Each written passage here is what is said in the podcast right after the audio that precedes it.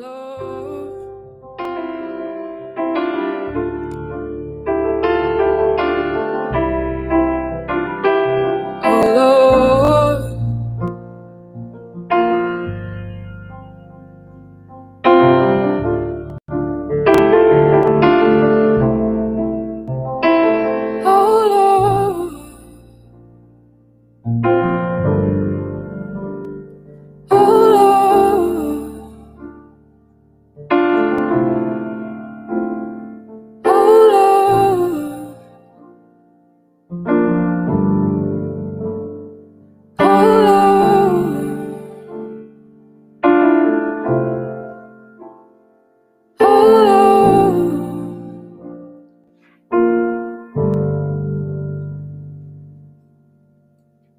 Can you guys feel it in the air?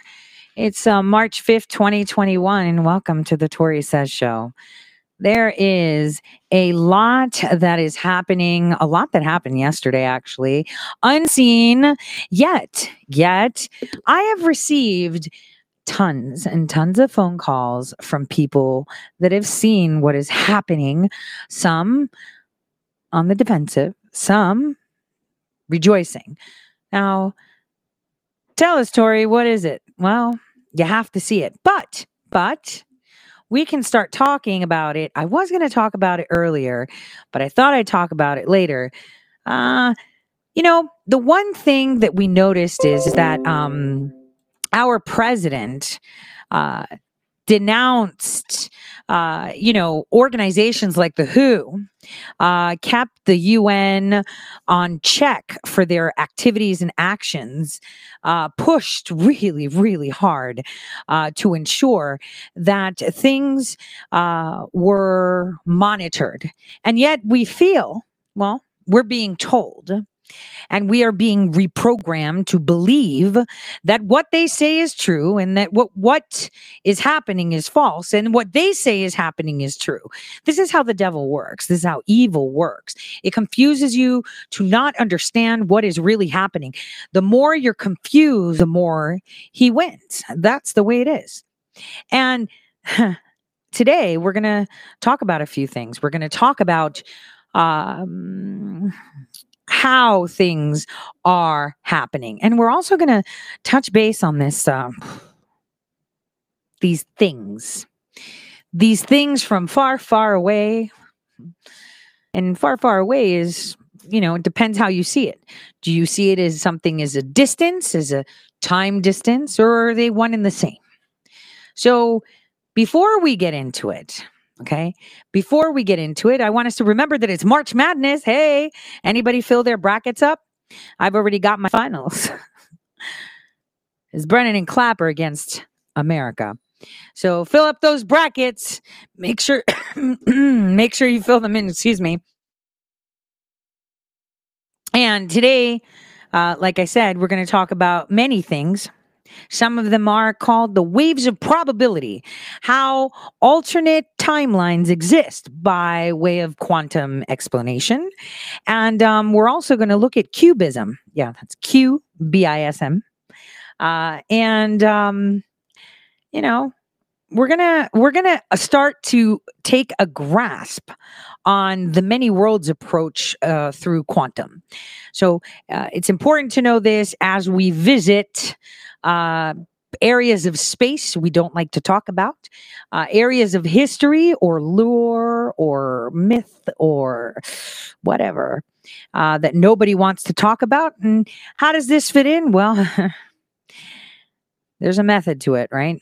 Because as you can see, everything we do talk about kind of fits in, even though it's not really fitting in at the time. Uh, these vaccines, these uh, notions, these lawsuits. Uh, didn't I say that the way we're going to find election fraud is by looking at states and cities and races that were not being contested? Damn. Damn. Kind of looks like that's relevant now.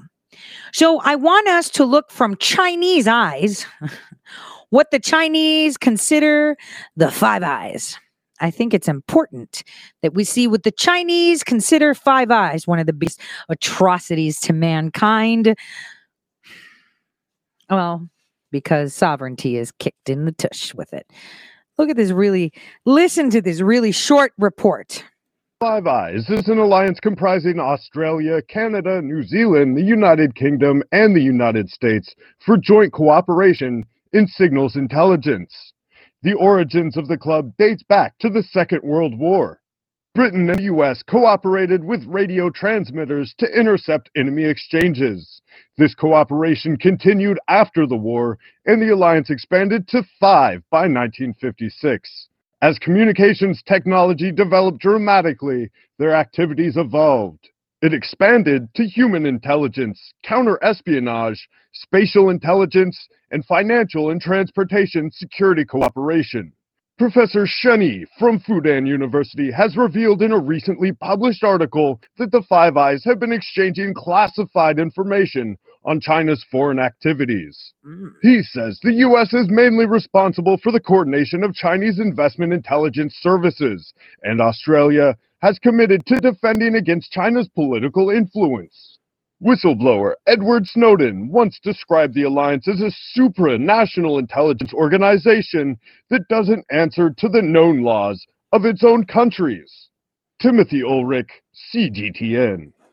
And uh, that is a very concise report. But you know what's omitted from it? You saw the dates. We've been talking about this 1948. I mean, Nazis, Nazis. Now, oh my gosh, is that coming into focus now? And you guys are so well versed. The more rubbish, the more congestion, the more misinformation that is out there. You're like, wait, stop, stop. I know history. Stop.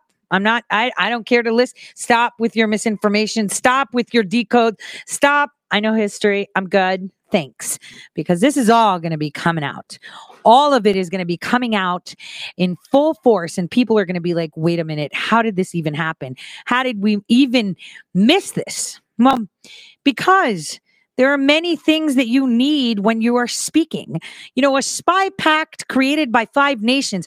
You know what nation you need to focus on? Focus on Australia. Think why Australia. Think why was it that Australia was put on a spotlight when our president first came into office? Think why did they spy on that call? We already knew that they were going to leak calls. I mean, are we leaking any calls from Biden? Have we asked for any calls from Biden? Are we looking into any calls from Biden? But for some reason, Australia was leaked. Why Australia? I want you to think what is the importance of the Aussies who have been kicked out and not allowed to use Facebook anymore. What is this obsession with Australia? Well, I did tell you that New Zealand, right?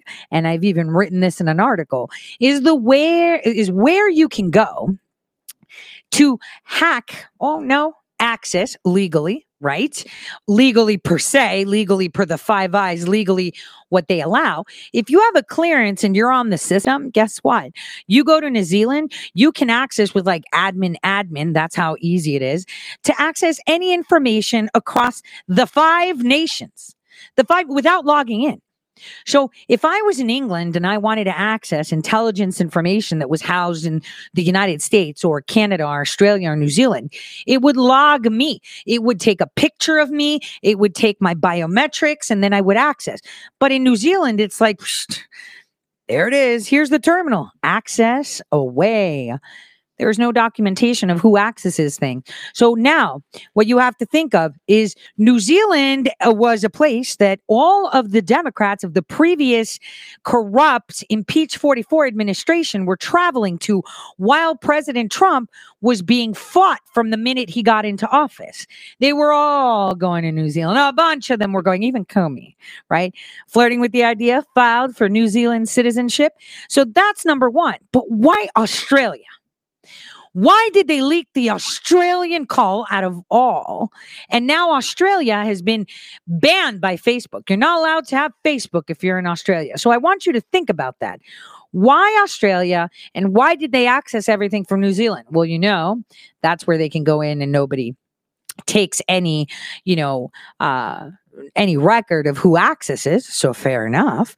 But then why their neighbor Australia? What's so, um, because, you know, New Zealand and Australia and Canada are controlled by the same entity. So it's not really five eyes, is it? It's like two eyes. It's the crown in America. Let's be straight. All right. Let's be straight. Let's just riddle it down to the hardcore facts. Crown, United States of America. Makes you think, could it be just one eyes anyway? Think? Could it be just one eyes anyway? I mean, these one eyes, nobody told you. You know who got vaccinated first for COVID? Do you know who got vaccinated first for COVID? Do you know? Gorillas. Let's go back to how it all started. Fucking Harambe. That's what's up. So, gorillas have been getting vaccinated for COVID 19. Are you understanding where they're going with this? Are you understanding? Animals being vaccinated, Five Eyes, supposedly the Chinese say, have been spying on them. what if? What if? This is just a huge what if. What if? What if? What if? What if? What if? What if? What if? What if? What if? Something was up with the Facebook servers in Australia that can give access to people to some information. Mm. What if, what if, what if, what if, what if? Some of the servers in Australia were actually shared with the WHO. What if, what if, what if? WHO, Australia, gorillas. What? Do you know where the first gorilla was vaccinated for COVID? 2019 in Australia. First gorilla ever vaccinated for COVID 19 before you knew about COVID 19, before it was a pandemic, COVID 19. And that was in Australia, COVID 19. So now trend is is that um, gorillas are actually being now vaccinated in um, uh, the United States too. Now, wait, two years later, shit. Sounds super legit. Sounds like nothing to see here.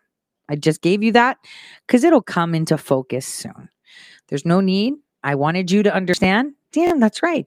Australian Prime Minister call with Trump was leaked. All these clowns had traveled to New Zealand and also applied for citizenship. Uh, New Zealand is the only place you can access intelligence information without logging in who was accessing what. Australia was thrown under the bus. Australia had the first gorilla um, vaccinated for COVID 19 before everybody knew about COVID 19 in 2019. And um, that was done in Australia, and Facebook has banned Australia. Good. Check. Just remember those facts. So that way, as the disinformation and misinformation and actual information come in, you can parse it through with your gut.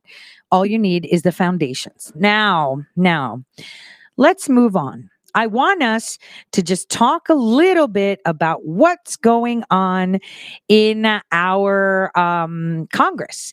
And what was interesting is that there is a Congresswoman who spoke up against the George Floyd bill. Oh, and by the way, remember all of this stuff started with Harambe, and you're going to be like, what? Harambe was a big deal. You may have not realized it but it'll come for cir- full circle pretty quickly uh, this spring. You'll understand what Harambe really was. All right, so here we go. Are you ready? Let's find out what is going on with this George Floyd bill. Today, the House of Representatives actually canceled today's session, and the Senate may be forced to do the same. There are worries about more violence from protesters there. Let's check in with our national correspondent, Logan Ratick, on Capitol Hill, right at the Capitol. He had the latest. Logan.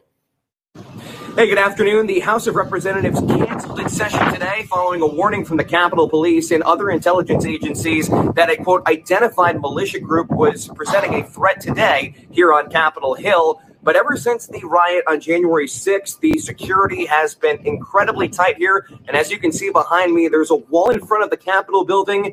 And right now, we're also inside a wall surrounding the Capitol complex. It's about as secure as it can possibly get. The Capitol complex remains one of the most tightly guarded locations in the country after it was overrun by rioters just under two months ago. There's fencing surrounding the entire complex with office buildings walled off, with additional barriers inside the main fence protecting the Capitol building and the Supreme Court.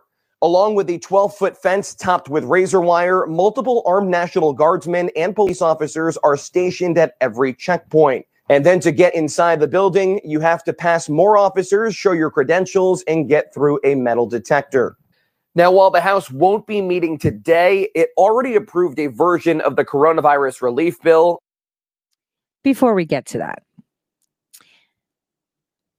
what happened yesterday with them canceling their session was a success. I want you to think why Pelosi, Hoyer, and all of them say, well, Q said, but Q hasn't posted. But Q said something's happening on March, but, but Q hasn't posted. But Q said, wait, wait, wait, wait, wait. I thought QAnon Q was a conspiracy conspiracy theory. I, I thought you guys already knew who Q was because you arrested some dude, right? I thought you already knew everything. I mean, you even got the contractors in there that were supposedly monitoring the boards when they were working for you. So if you knew, right? If you knew who Q is, even if you thought it was um the president, for example, because there's a lot of people saying that, or if you thought it was JFK Jr., who is dead, by the way, and you know, whoever you thought, if you know your enemy, right, then you, right, have no qualms and feel no threat. So, with a small little group where they couldn't get in, they were built like juggernauts, right? In a fort like no other. There was no way anyone was going to slide in. Why are they so scared of something that's just a conspiracy theory? Ah, because they know just how powerless they are. About powerless against what? See, they are worried. Why? When do you fear something? The only time you fear something is two things. One, if you know your enemy and you know what they're capable of, right? Or two, when you have no idea what you are up against. So, what you have to think is which is it that terrifies them? That they know exactly how powerful whatever is, or is it that they don't know? That's a question you should think to yourself because they're the ones that, um, how is it said? It seems like Pelosi and Hoyer are QAnon believers. First of all, there's no such thing as QAnon. It's Q, and then the anonymous people that follow or listen or decode or assist or corroborate or share information about Q because there's like so many different, everybody just calls themselves an anon. Depends. Anon means I'm just an anonymous something. Think about it. They're being called out that they believe in Q, which tells you what? They either fear that what they're up against or that they still don't know what they're up against. I mean, that's what's up. Members will likely have to vote again if the Senate approves changes in the coming days. Florida Congressman Matt Gaetz and his Republican colleagues say this bill barely targets coronavirus related items. And it's a total joke. It does almost anything except respond to the coronavirus. It spends hundreds of millions of dollars with globalist organizations. It even spends money here at home on Native American language preservation. I guess those could be useful things, but they don't belong in the coronavirus response. And the whole deal is they're trying to pass these bills so that they can subsidize the pathology of lockdowns. There is no subsidy that is better than freedom for our people. That's what we hope are proven in Florida. The bill, as passed by the House, includes $1,400 direct payments to most Americans, plus $400 a week in unemployment benefits, while expanding the child tax credit. But they may have to vote again if the Senate makes changes to the legislation, which could very well happen. Oklahoma Senator James Lankford says nobody has been able to read the proposed bill thoroughly and that he will join 13 Republican colleagues in forcing the Senate clerks to read it aloud on the Senate floor. Then it's gone through radical changes on the Senate side. We, we hear it has at least. They wanted to drop the text that no one has seen on either side of the aisle, begin debate and amending immediately, and try to get it passed before anyone can see it. We're slowing it down. Thanks to Ron Johnson for that uh, to be able to go through the process and say, let's give this thing some daylight and see if that'll have some effect. Senate Republican Whip John Thune of South Dakota says it could take about 10 hours to read the entire bill on the floor. And there's another controversial measure that just passed through the House last night. It's called H.R. 1, also known as the For the People Act, and it would automatically register people to vote as well as limit states' authorities to remove people from voter rolls. Now, as for the security here on Capitol Hill, we know the House is not in session. Some representatives are still in their offices doing work. Senators are here on the Hill, but it's a lot quieter today given this so called threat that the Capitol Police have warned about wait a minute. So you're saying that they want to register everyone automatically. How do you mean automatically? Like by birth, by school, by driver's license? Like, how are you automatically registering them? Question number one. Question number two, you mean if someone's dead, the state's not allowed to remove them? Kind of like in Wisconsin, they had like 100 people born in 1850 fucking voting right? Is that what they want? They want to sequester the power? Man, man, man, man. It is, isn't it amazing? I mean, yesterday was it right there. You guys slotted your own people in there and you still missed it. Man, wait till you see who's really talking. Back to you. All right. Thank you, Logan. Well, as Logan was just mentioning, uh, House Democrats are pushing that H.R. 1 bill that's aimed at overhauling the nation's election laws. Many Republicans, though, fear that this bill will disenfranchise American voters as it undermines election integrity, they say. Our next guest, Florida Congresswoman Kat Cammack, is one of those Republicans. Uh, take a look at what she had to say regarding the H.R. 1 bill. This bill will allow 16 year olds to vote, give $25 vouchers to individuals to donate to the candidate of their choice, redefines free speech, triggers universal mail in ballots, creates an election czar, and strips voter ID requirements, and so much more. This bill jeopardizes the future of Americans' freedoms of speech with new requirements for public, dis- uh, public disclosure of support of political campaigns and candidates. Mr. Speaker, we cannot claim to be protecting the rights and freedoms enshrined in our Constitution when this, the For the People Act, more aptly named the For the Politicians Act, is under consideration. And joining us now to discuss is Congresswoman Kat Cammack herself. Thank you so much for joining us. Uh, let us know what is your primary concern. I know uh, amongst the list First of all, for those of you that can't um, see because you're listening on the podcast, she's actually quite cute, and um, I like her. She's cute. That you just gave there on the floor, you're also saying that this basically is just a power grab from the top down.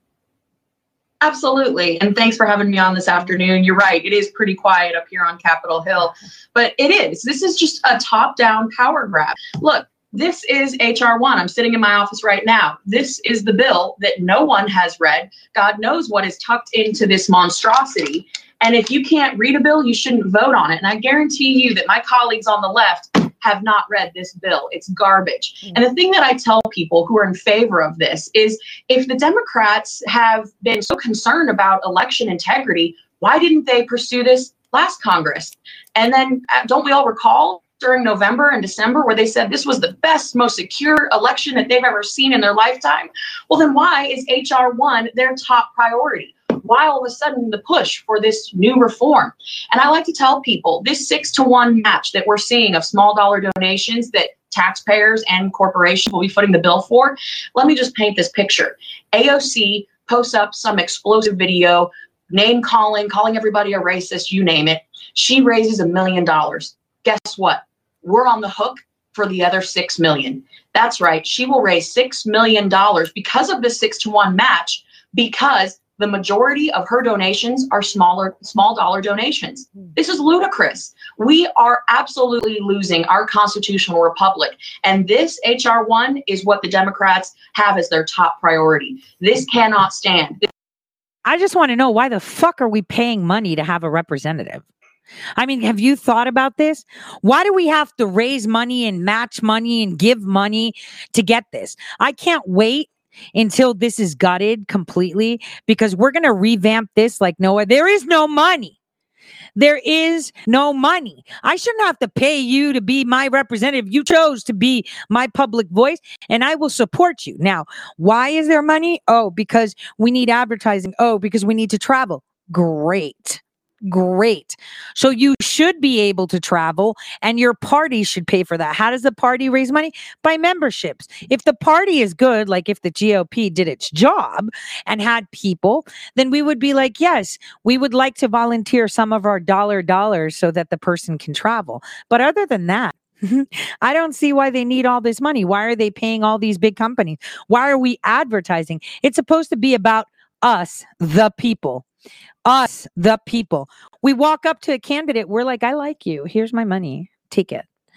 I'd like you to use that as you wish so that you can take a bus, rent a car, fly and and go ahead. We shouldn't need to wear signs and pins and stickers. We shouldn't voting is a private thing isn't it? I mean you don't you don't want people to know like who you vote for but look at how many scales we have. We have gops we have rncs we have pacs we have this we have that and then the pacs get money and so the pacs are now hey are you going to do what i say? Because look all these people gave me their money and i won't give it to you if you don't do mine. So wait a minute why do we have all these gatekeepers with our money? I'm just saying and why are we making laws that say you're going to get a $25 taxpayer, you know, money, taxpayer dollars so that you can fund who you want? I don't want my taxes going to AOC. I don't want my taxes going to Schiff. I don't want my taxes going to Schumer. I should have a say in where my money goes. That's completely unconstitutional. That you're just going to give someone my money to spend on someone that I may not approve of. Uh, that's not the way the Constitution works. And the fact that they're pushing shit they haven't read. This is dangerous. This undermines our Constitution. It undermines our republic. We need the Senate to fight this. And I guarantee you, Americans, when they find out what's in this bill, it is going to terrify them. Okay, Congresswoman, we wanted to address some comments you made, some very passionate words you had uh, on the House floor regarding, regarding H.R. 1280, otherwise known as the George Floyd Justice in Policing Act. Now, the House passed the bill, just the House, not the Senate. Let's take a look at some of what you had to say regarding that bill. Now, as a member of the first responder family, I can say definitively on behalf of our officers that there is absolutely nothing, nothing that a good cop hates more than a bad cop. And as the wife of a first responder, this issue could not be more personal to me. My husband serves our local community as a firefighter and a SWAT medic for our local sheriff's department. And next to me here today, you see one of his SWAT vests.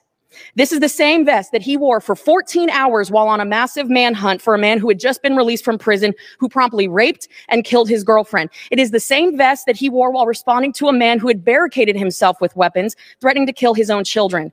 These are just some of the scenes that this vest and my husband has seen, like so many of our LEOs. But the real threat here is not the dangerous situations that my husband has seen in protecting his community. It is the fact that this bill, and by extension, you, Mr. Speaker, want to take this vest off my husband's back. Because, yes, what this bill does is take this kind of equipment off the backs of our men and women in uniform. Now, Congresswoman. And so I have to agree and disagree on many things, but Let's leave it at that. They're trying to strip policing. They want to federalize policing. They want to give it to robots. Now, here's where you're going to listen on a quick update today. Take a listen. This is interesting. In the trial of former Minneapolis police officer Derek Chauvin, who is in the death of George Floyd, are now saying Chauvin held his knee on Floyd's neck for nine minutes. Time-stamped police body camera video shows Chauvin's knee on Floyd's neck for at least nine minutes and not the eight minutes and 46 seconds originally outlined in the initial criminal complaint. The trial against Chauvin starts Monday with jury selection. From across the country, prosecutors so we got jury selection on Monday for the George Floyd trial that went from 846 to 9 minutes. Look at the way that stuff changes. Like the initial one was so accurate. They changed it and they updated it, of course. We have to update things because, you know, we need to we need to do this. We need to update things so that people can uh, uh, get even more upset. We need to update things uh, because that's what's up. Now, let's just uh, visit a little bit on um, on elections. Uh, protesters at the Capitol supposedly yesterday. Let's take a look at these protesters quickly. Heavy security at the Capitol today. That's after the DHS said a violent militia group planned to t- make trouble. But there were no signs of protesters anywhere in the area. NTD's Kevin Hogan brings us the details. Teams of National Guard troops armed with rifles were deployed inside the perimeter fence surrounding the Capitol on Thursday, March 4th. Intel agents from the DHS and FBI warned of a possible plot by a militia group to storm the Capitol on or around that day and remove Democrat lawmakers. Capitol Police requested to extend the National Guard presence until May.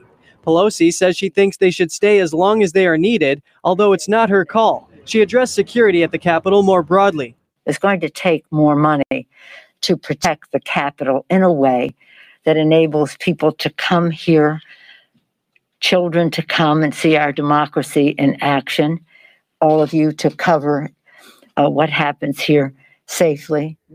Thousands of National Guard troops remain stationed at the Capitol. This as no protesters were anywhere in sight. Officials had also set up a fence around the perimeter that can't be scaled with barbed wire on top. DC's Mayor Muriel Bowser said she does not expect the fence to stay up in its current configuration until September and commented on the troop extension. We don't know why additional forces have been requested until May. I mean, that's the most plain I can answer you. We don't know why. Um, it was our expectation that the the Wait a minute, you're the mayor. How do you not know why they have additional forces? How do you not know why? National Guard support would be lessened significantly around this time. Twitter was abuzz with reactions to the situation in DC.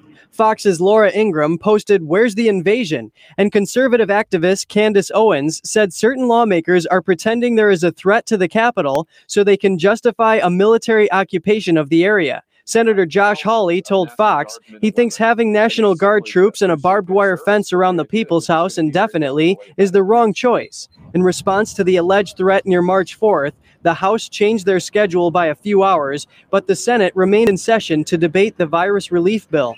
The Pentagon says it's reviewing the request to extend the deployment of 5,000 National Guard troops another two months. Kevin Hogan, NTD News. Huh. You see how that works? You see how that works? Looks like the 404 attempts were a big success. Ding. Ding, ding, ding. Hmm. Shall we play a game? That's what's up. So, where is it? What happened? Ah, did you think that other people would know about it? Did you? Ah, dang, dang, dang, dang, dang. Yes, and you should fear. Fear that of the good, because it's coming. It's and Vice. President Harris cast the tie breaking vote to open debate on the pandemic relief bill. A new runoff election has been ordered by a judge in Mississippi, and a notary has been arrested. This after over three quarters of one town's absentee ballots cast in the June Democratic runoff election were found to be invalid. Whoa, that's a massive percentage. 78%. 78%. Oh, dear, dear, dear, dear. 70 what, wait, uh, uh, no one's contesting the the the the election fraud there. I mean, why are they investigating it? Mm-hmm, mm-hmm, mm-hmm, we talked about that before the elections, didn't we? See, there's so much going on that people are not paying attention to. Wait till this gets the party started real good. Because this is how you let them, you let the world see. You can't tell people, you got to show them. Judge Jeff Weill said there's evidence of fraud and criminal activity in how absentee ballots were handled and counted, and in how certain poll workers acted during the election in Aberdeen, Mississippi. As a result, a new runoff election for the Ward 1 alderman seat is necessary.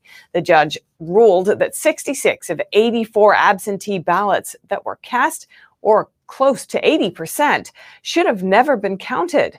The declared winner of the seat had won by just 37 votes, while the challenger contested the results in court. The judge said several individuals involved willfully and corruptly violated one or more criminal statutes. Knowingly and willingly. Oh, I mean, we have to start small before we expand, right? So far, one woman has been arrested. And several GOP members of the Subcommittee on Immigration and Citizenship are calling for a hearing. They want to know if the Biden administration has a plan to stop the surge of migrants at the border. This as 1,600 arrests are made in a single border sector, among them criminals and a previously deported sex offender. Over 1,600 illegal immigrants were arrested in three days in a single Texas border sector. Austin Skero, the chief Border Patrol agent for Del Rio sector, says these arrests include more than 25 smuggling cases, two criminals, and a convicted rapist who had previously been deported. Those are the great people that Biden wants in our nation. Aren't they awesome? That's what's up. Now, remember, I, I warned about YouTube, didn't I? Hence why I need to stop casting there right now and Facebook. So I'm giving you guys time to come over to Trovo and um, Twitch. So see ya, see ya, see ya, see ya, and see ya. I mean, I really want to, but see, even RSBN was suspended. YouTube suspended Right Side Broadcasting Network's channel for two weeks. This is because the channel broadcast former President Trump's speech at CPAC. YouTube removed a video of Trump's speech on Right Side's channel as well as others. Trump briefly touched on the 2020 election and warned of the dangers of unchecked big tech censorship. Right Side says YouTube claimed the video violated their guidelines on election misinformation. The video had reached nearly 4 million views. On February 28th, Right Side wrote on Twitter that they will try to, quote, play by the rules, but they would not censor President Trump. And Alabama and Mississippi Hmm. lawmakers passed bills on transgender issues. This as conservatives fear that the Biden administration's push for LGBTQ policies could result in discrimination against religious people. You know, um, I wanted to talk about that. That's how we're going to kind of come into the conversation of the things that I wanted to put in. But yesterday I was watching, I was listening to music that my daughter picked. She likes Tina Turner. And was it, um, uh, was it Tina Turner that we were listening to? Um, gosh darn it, I don't remember the song. Oh, and it was talking about oh uh, the one that goes opposites attract you know and it was talking male female. It's it's it's going to be a matter of time before they censor that song too because it talks about you know this lovely thing between a man and a woman um uh where i'm trying to think. Didn't didn't come on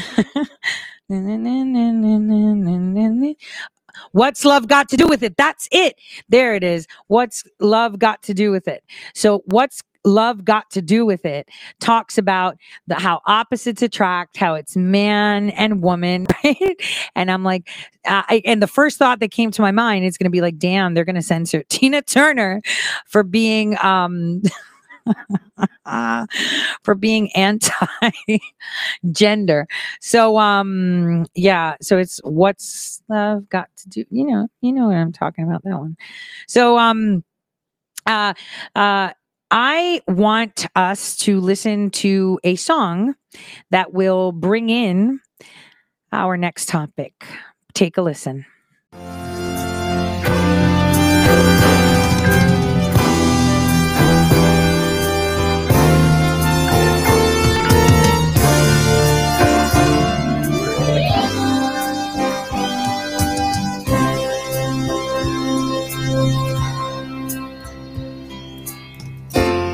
My bags, on away to a place where the air is clean and seven. There's no sense to sit and watch people die. We don't fight our wars the way you do. We put back all the things Saturn. There's no sense to keep on doing such crime. There's no principles in what you say.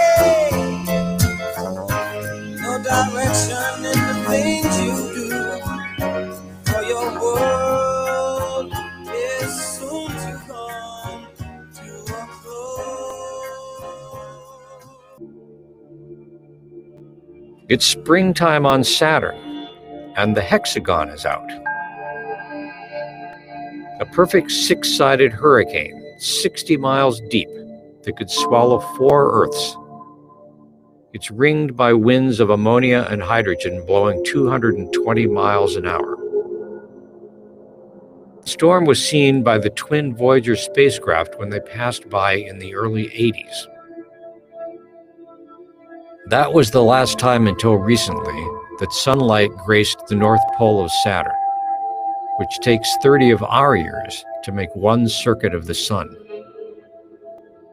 Soon after the Voyagers departed, winter descended. Saturn's rings tipped away from us, plunging the North Pole into 15 years of darkness. Without sunlight, astronomers were limited to infrared images. They showed the hexagon was still there. But what is it? The hexagon is a narrow jet stream that circles the North Pole. Researchers think that friction with the slower clouds on either side of it creates eddies, mini storms that push the jet stream into a wave like shape as it goes around. By spinning columns of water at different speeds, scientists have been able to reproduce the six sided pattern in. In January of 2009, the sun began its slow rise in Saturn's north. Summer was coming. The Cassini spacecraft was there to see it. In the coming months, Cassini will slip between Saturn and its rings to pass right over the storm for a closer look. But that's not all there is to see up north. Saturn has an aurora, its own version of the northern lights, a ring of electrical fire guided by the planet's magnetic field. Rings of ice and a dancing ribbon of aurora sitting smack on top of a six sided hurricane.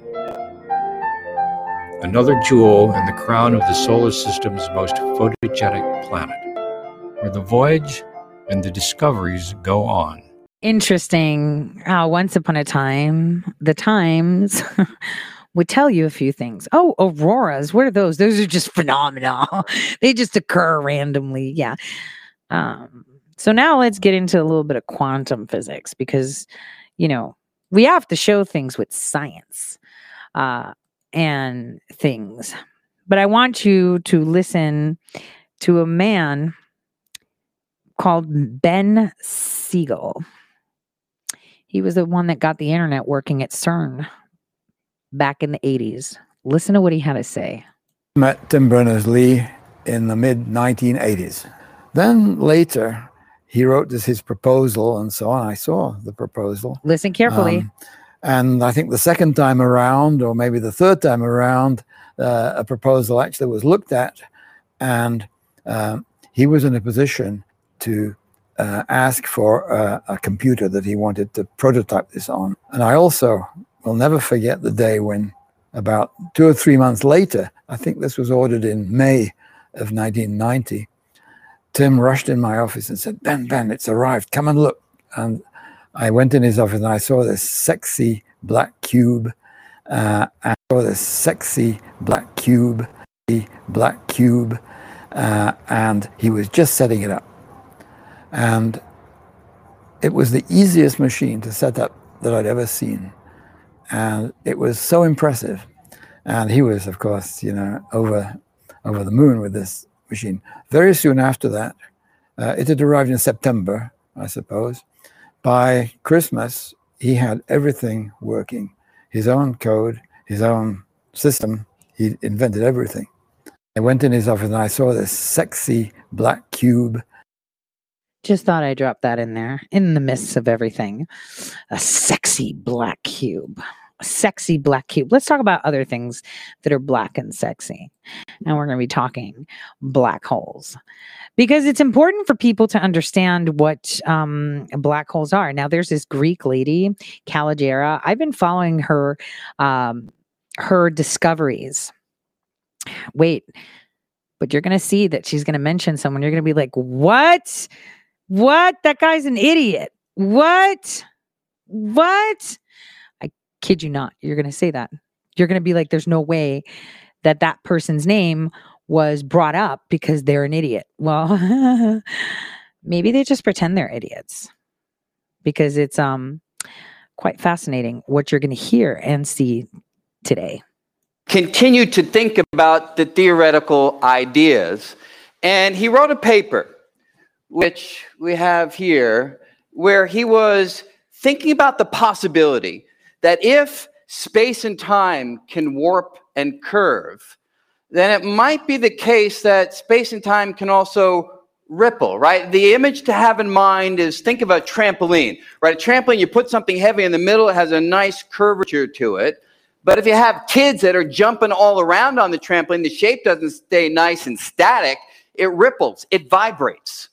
So he was wondering whether it might be the case that space itself might be able to undergo these kinds of ripples, these kinds of vibrations. Wait a minute. Hold on a second. Are you saying that space, meaning distance, and time, meaning time, can be affected with vibrations or ripple themselves? That's interesting.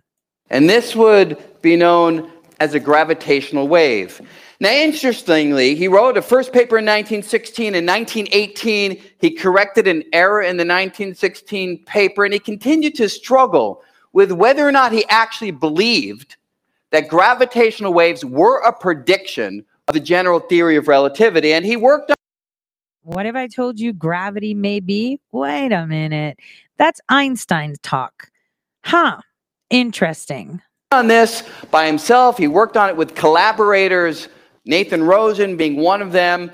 And a couple years after this paper, where they expressed some confidence that gravitational waves were real, Rosen writes another paper where he basically says that he thinks they're all just a mathematical artifact.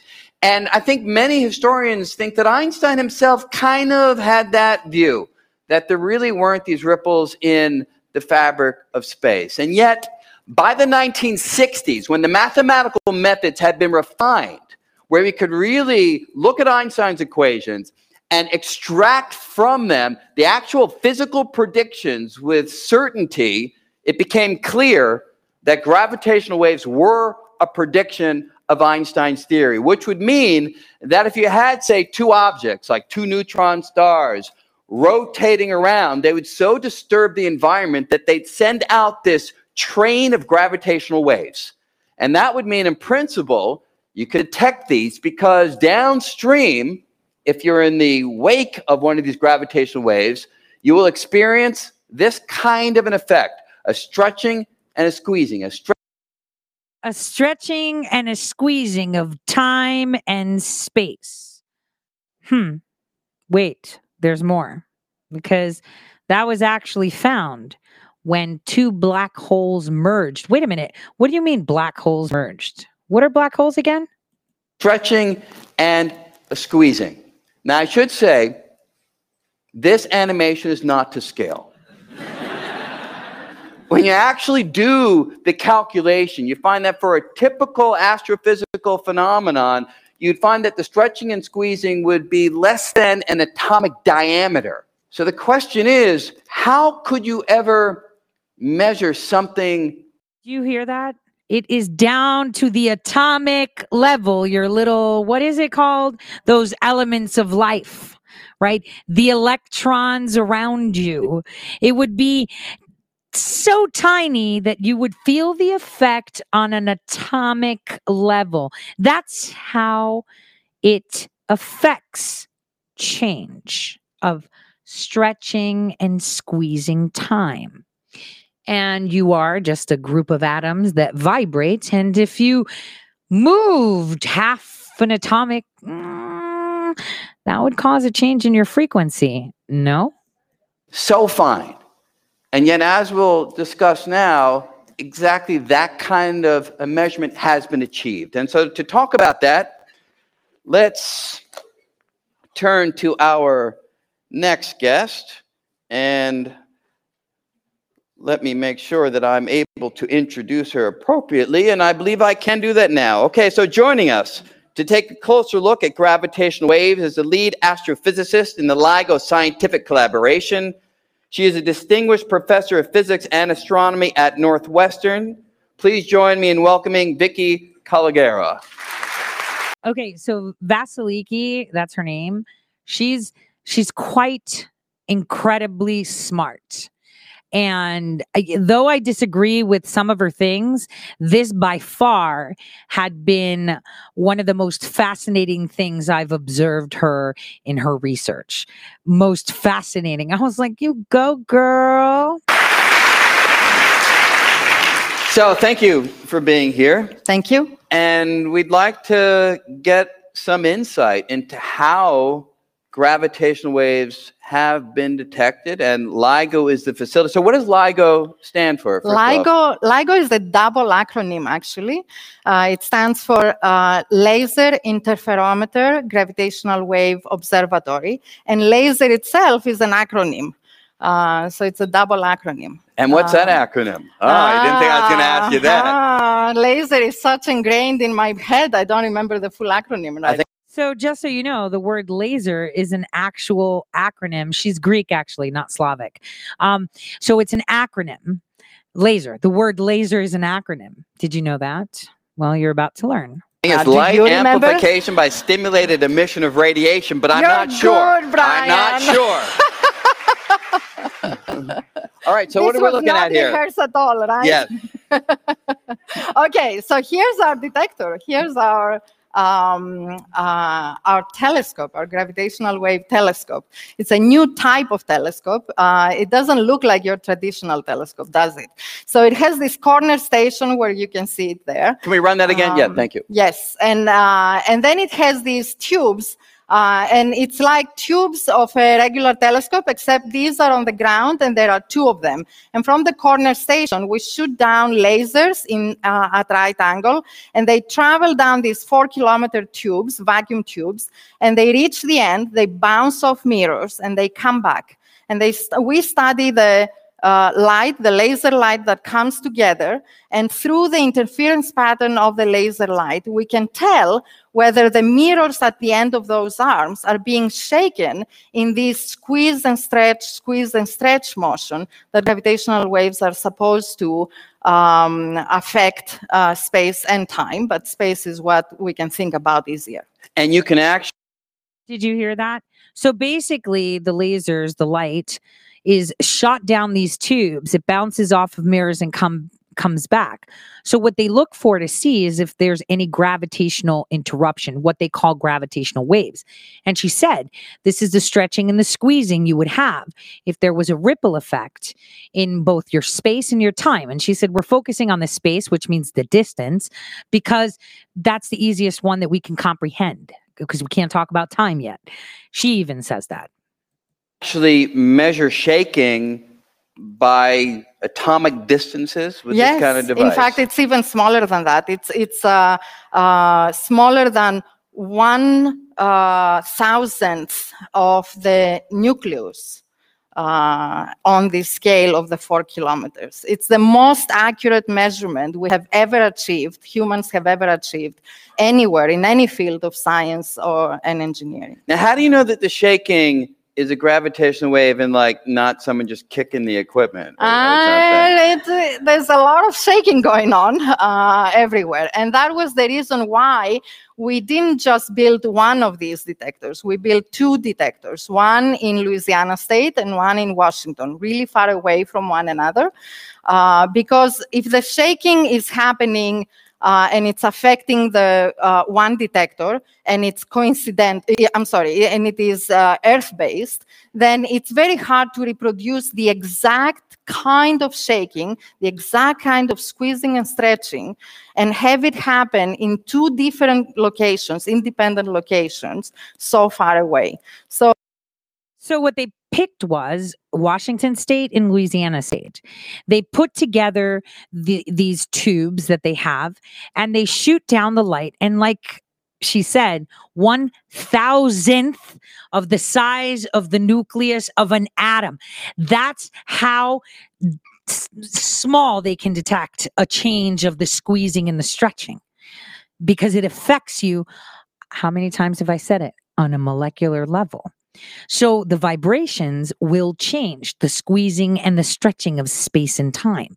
So they put it in two geographical locations, two different ones, where you know if it's someone kicking the pipe or if it's an earthquake, because it would be identical in both areas, right? Because obviously there's going to be influences between the two.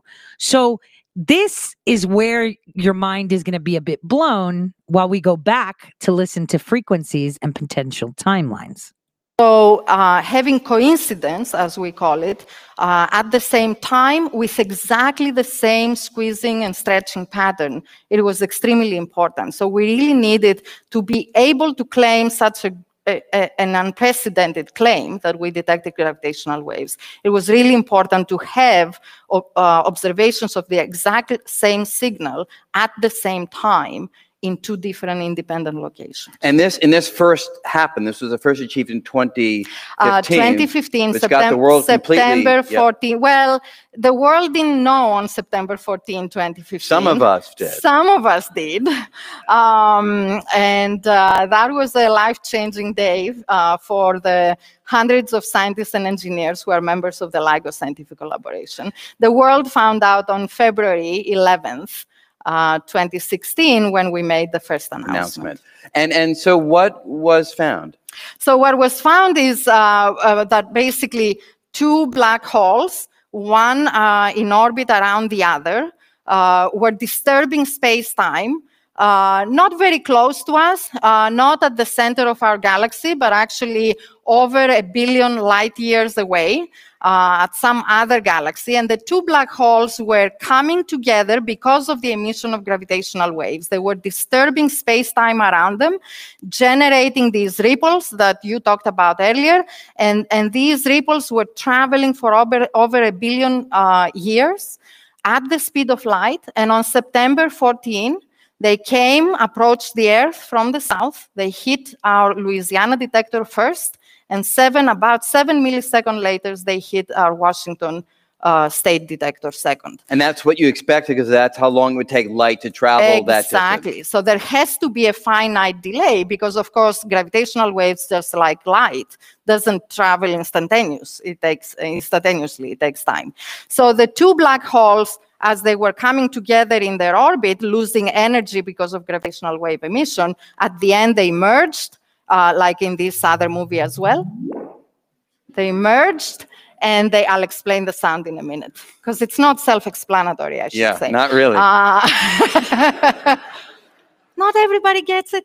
Well, well Um, I, I did a version of this on, on, on Stephen Colbert's show, and his interpretation is God Bugs Bunny. That that's how he uh, Uh, he, that's that his. Yeah. interpretation. I should say Stephen Colbert is a Northwestern undergraduate. Well, look at that. Uh, I, I've met Stephen,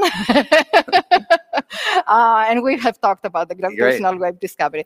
So, uh, so the two black holes are coming together, and eventually they have nowhere to go. They're coming, and they're they're basically physically touching, except there is no actual surface. There is no hard surface. Right. There is that imaginary surface where light can't escape. And the two black holes merge into a single bigger black hole. They form a single black hole, and then that single bigger black hole settles and the disturbance stops and the gravitational wave signal stops. So it's a finite transient signal. Kind of interesting. It kind of sounds like timelines merging and settling. Huh. That's quite fascinating, isn't it? it I mean, it actually is quite fascinating. Now we're going to look at some discoveries they made in Saturn, around Saturn. Now, I want you to remember two black holes danced around each other. They were supposed to be positive and positive, right? Or negative and negative. They're the same and they collapsed together and became one and it rippled out the change throughout the universe a billion light years as they count and that's how they measure throughout the universe. And then funny how colbert was mentioned. Now let's watch this interesting um I want to say documentary, but it's only it's I'm I'm only uh, going for like 10 minutes of this because it's it's quite um fascinating to watch what they discovered. Uh and uh, there's audio for my podcast listeners. It's about new discoveries on Saturn in 2021. When Titan was discovered by Huygens in 1655, no one could have foreseen that it held so many surprises. For centuries, people thought it as just another moon whose position, orbit, brightness, transits across Saturn, etc., needed to be duly observed and recorded. It was not until modern instrumentation was employed that Titan revealed its unusual nature. Using infrared spectroscopy, G.P. Kuiper, in 1943, detected deep methane absorptions, similar in strength to those of other major planets. This was quite astonishing for a satellite. Further observations, in the 1970s, of stronger methane bands farther in the infrared, combined with careful laboratory comparison spectra, led to the conclusion that the amount of methane on Titan was of the order of 20% of the total Earth's atmosphere, a very substantial atmosphere 20 times larger than the atmosphere on Mars. More advances in infrared instrumentation in the 10 to 20 millimeter region revealed the presence of ethane, C2H6, ethylene, C2H4, and acetylene, C2H2. Ultraviolet data showed that the atmosphere of Titan must be quite hazy and filled with aerosols, small smog like particles, that scatter the incoming radiation. I just wanted to point out what are the basics of life again?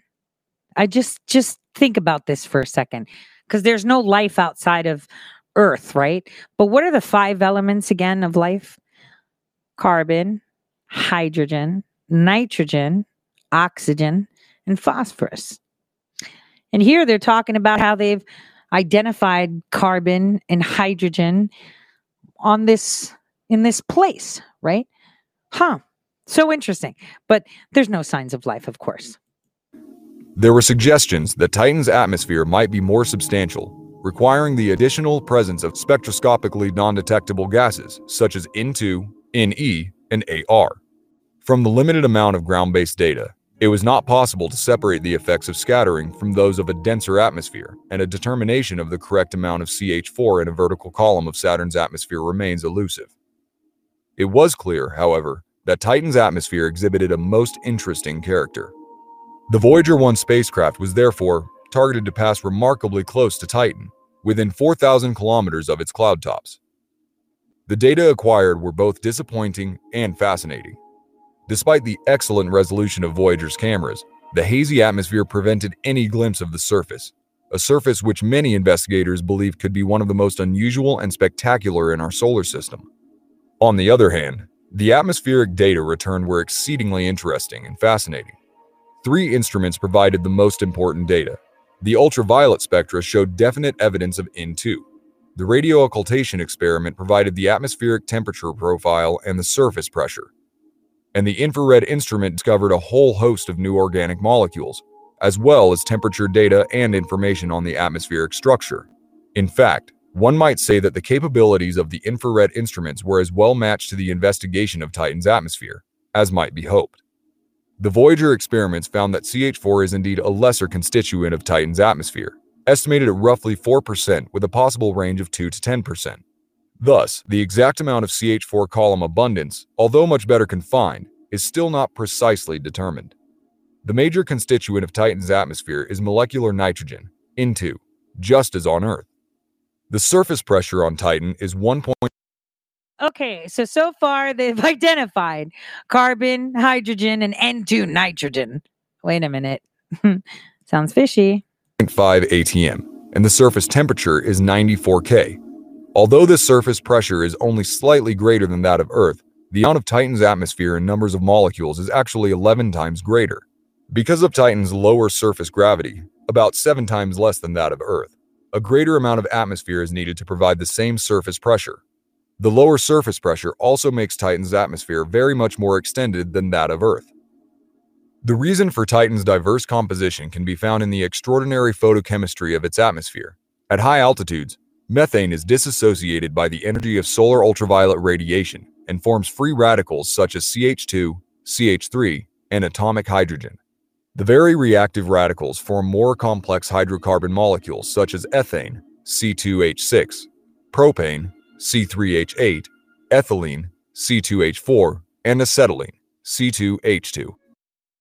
I'm just saying, if we ever run out of gas, I mean, don't we have the technology to just pipe it up into their atmosphere? I'm just saying. The set of reactions that forms these molecules is rather complex.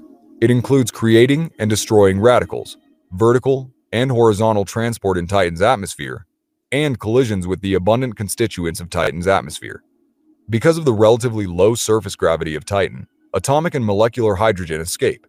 Thus, these reactions are not reversible, and Titan loses hydrogen steadily at a rate of roughly 5 times 1027 atoms per second.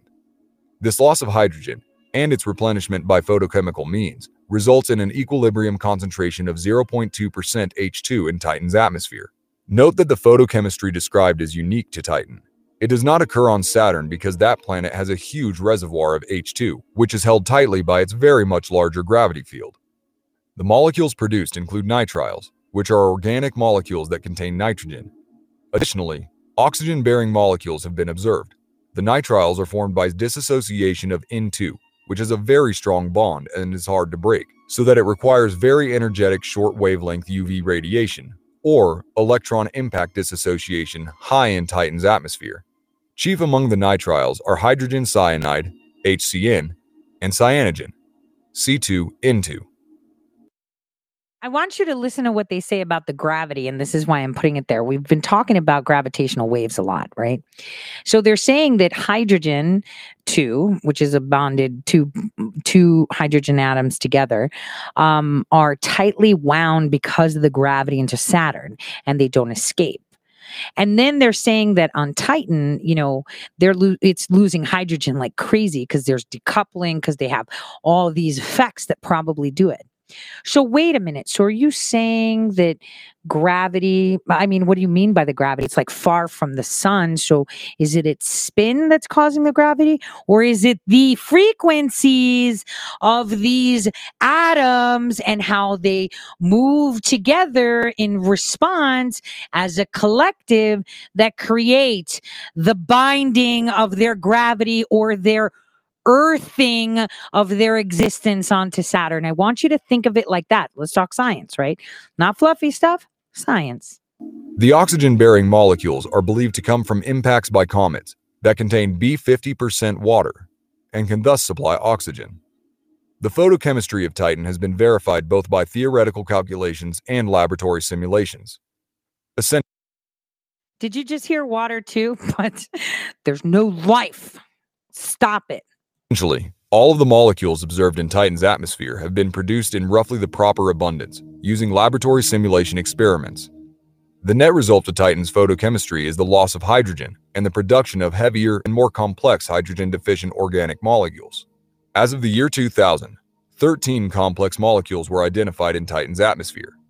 Laboratory simulations have produced an additional 20 or so complex hydrocarbon molecules, that should be present in sufficient abundance that they should be detectable by some of the instruments of the Cassini spacecraft Huygens probe.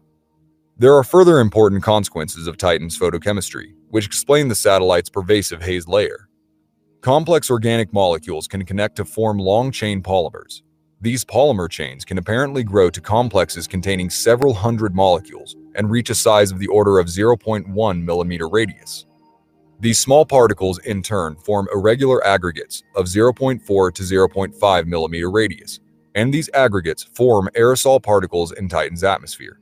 Their approximate size has been determined by their light scattering properties from the ultraviolet to the infrared. The present consensus holds that the haze in Titan's atmosphere does not extend to the surface, but that the atmosphere below the tropopause at a height of about 70 kilometers is clear. Calculations further show that it would take 50 years for the 0.5 millimeter smog particles to fall to the surface, so that some mechanism must exist to clear the atmosphere of this haze, very possibly condensation and precipitation of methane rain. Whatever the mechanism, a large amount of organic material, be it aerosol particles or condensable gaseous species such as ethane, must have accumulated for possibly billions of years, and it still accumulates on Titan's surface. What the surface of Titan looks like is therefore a tantalizing and intriguing question. There is speculation about liquid methane lakes or oceans. A continuous source of methane in the atmosphere is required to replenish the methane that is being destroyed by photochemistry. Or oceans several hundred meters to kilometers deep that contain a mixture of ethane, methane, and nitrogen. Or possibly there is only dry land, and mechanisms that reprocess the organic material on the surface have not presently been considered. Titan is an object in our solar system, which, despite spacecraft visits, still has a large number of extremely interesting unanswered questions. For this reason, the Cassini mission decided to send a special probe called Huygens into Titan's atmosphere, rather than the atmosphere of Saturn. It is hoped that this probe will answer the many questions about Titan's unusual character. One of the big mysteries of our Earth is, of course, how life began. A number of models of early Earth's atmosphere postulate an extensive primordial atmosphere made up of H2, CH4, NH3, N2, etc., similar to the major planets. Through interactions with an intense solar wind, the Earth's hydrogen was soon lost and left behind an atmosphere similar to that on Titan. The process of photochemistry could then produce the same suit of complex organic materials that we see on Titan. Among these molecules, nitriles are the most important because such molecules as hydrogen cyanide, HCN, cyanogen, C2N2, and cyanoacetylene, HC3N, play a crucial role in forming amino acids, which are believed to be the precursors to simple cell formation. Once life begins, photosynthesis produces oxygen. In a sense, Earth has an atmosphere remarkably similar to that of Titan, in which the main constituent is N2. The major differences lie in the second major constituent, which on Titan is the reducing gas CH4, whereas on Earth it is the oxidizing molecule O2. Some of the O2 on Earth is produced by photodissociation of H2O, but the majority comes from plant photosynthesis. This process started after life began on Earth. On Earth, the surface temperature is, of course, much higher than on Titan, allowing reactions that would not occur on this satellite. Perhaps, if the temperature were 50 to 100 degrees higher on Titan, life could form on this satellite also. In any case, the satellite allows us to study the type of chemical reactions and photochemistry that is analogous to the prebiotic processes that were at work on primitive Earth. Saturn That was very interesting, and it's uh, new discoveries that they made um, this year. Very interesting. Very interesting. So, uh, so we're not going to look at Saturn. We're going to look at its moons because the moons look like ours, and they have water, carbon, hydrogen, and nitrogen. But I don't think they have oxygen because it's way too cold. Okay, sure. I just wanted you to to see that and and how they were talking about gravity escaping, and while their hydrogen escapes, right, our oxygen escapes, right.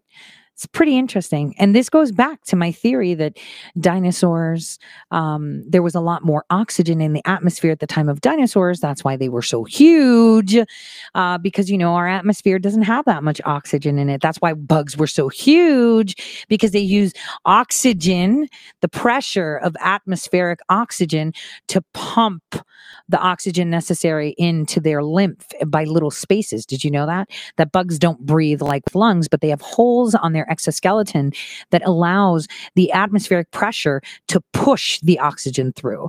Uh, so that makes sense as to why no longer giants and now tinier uh, because gravity changed. And then you have to think, what do you mean by gravity? I mean, we constantly talk about this push and this pull.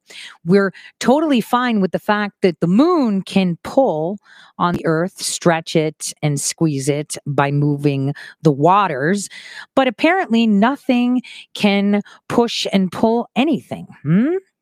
Well, here's here are some conspiracy theories that have been circulating around holy areas for a long time. And is there a science to it? More than likely.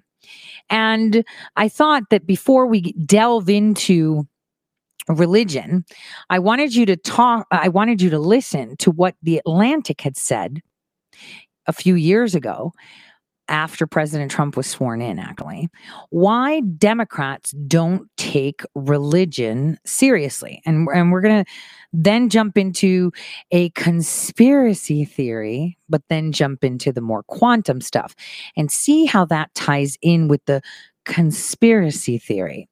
So let's take a listen to this video. Um, it's quite short, but it talks about how uh, the Democrats don't take religion seriously. Democratic Party. Donald Trump overwhelmingly won Christian voters, including 81% of white evangelicals and 60% of white Catholics. The obvious reason is that Donald Trump offered these voters more of what they wanted, like overturning Roe versus Wade and appointing conservative Supreme Court justices. But there's something bigger going on. Democrats often have trouble speaking in moral or religious language, and they're part of a broader culture that doesn't take religion seriously. Democrats don't know how to talk to a lot of these these people that go to church, people of value. I mean, the Democratic Party has become a secular party. So, is the Democratic Party really secular? To a large extent, yes. 28% of Democrats don't identify with any particular religion, compared to just 14% of Republicans. And only one third of Democrats say they go to religious services at least once a week. Just 10% of Democrats weren't religious in 1996. That number has tripled over the last two decades, and the trend is only likely to continue as more young people join the party. Pop culture can also be pretty hostile to religion.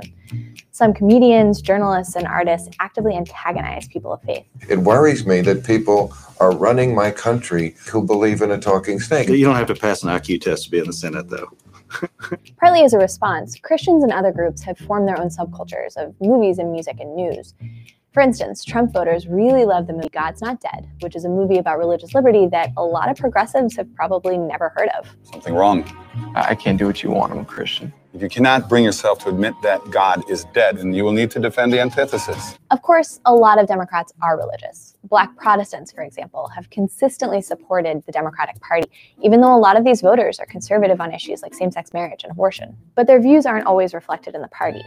Roughly one third of Democrats identify as pro life, but only a handful of Democratic politicians share their views.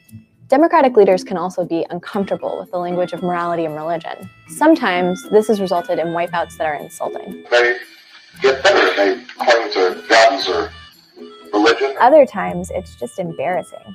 One White House staffer recently reported that a former colleague kept deleting the phrase the least of these from the title of a memo, wondering whether the famous teaching from Jesus was a typo. This is a shift from the past. Progressive achievements like the civil rights movement relied heavily on religious rhetoric. Oh, but I want you to know tonight that we as a people will get to the promised land. Leaders from Martin Luther King to Jimmy Carter framed their ideals in explicitly religious terms, and audiences were receptive to those messages. Some progressive leaders do this today. Reverend William Barber, the head of the North Carolina NAACP, has successfully led a Moral Mondays protest movement against the racist policies of the state legislature. I'm a preacher and I'm a theologically conservative, liberal, evangelical biblicist. You could also argue that Bernie Sanders fired up millions of young Americans with his explicitly moral language about economic inequality. But both of these men are outsiders in the Democratic Party. If Democrats really want to be the party of inclusion, it can't just be about skin tone and sexuality. It has to be about belief, too.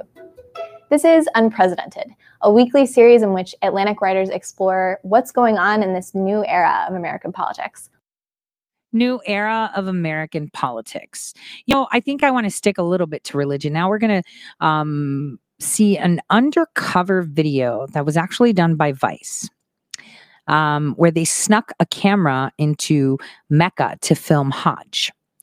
And it's quite interesting. There is a lot of talking. I know those of you that are listening to podcast um, may not um, uh, uh, see much, but he explains a lot as he's uh, doing it. You're not going to be seeing with your mind, but I will help with this because it's quite um, interesting.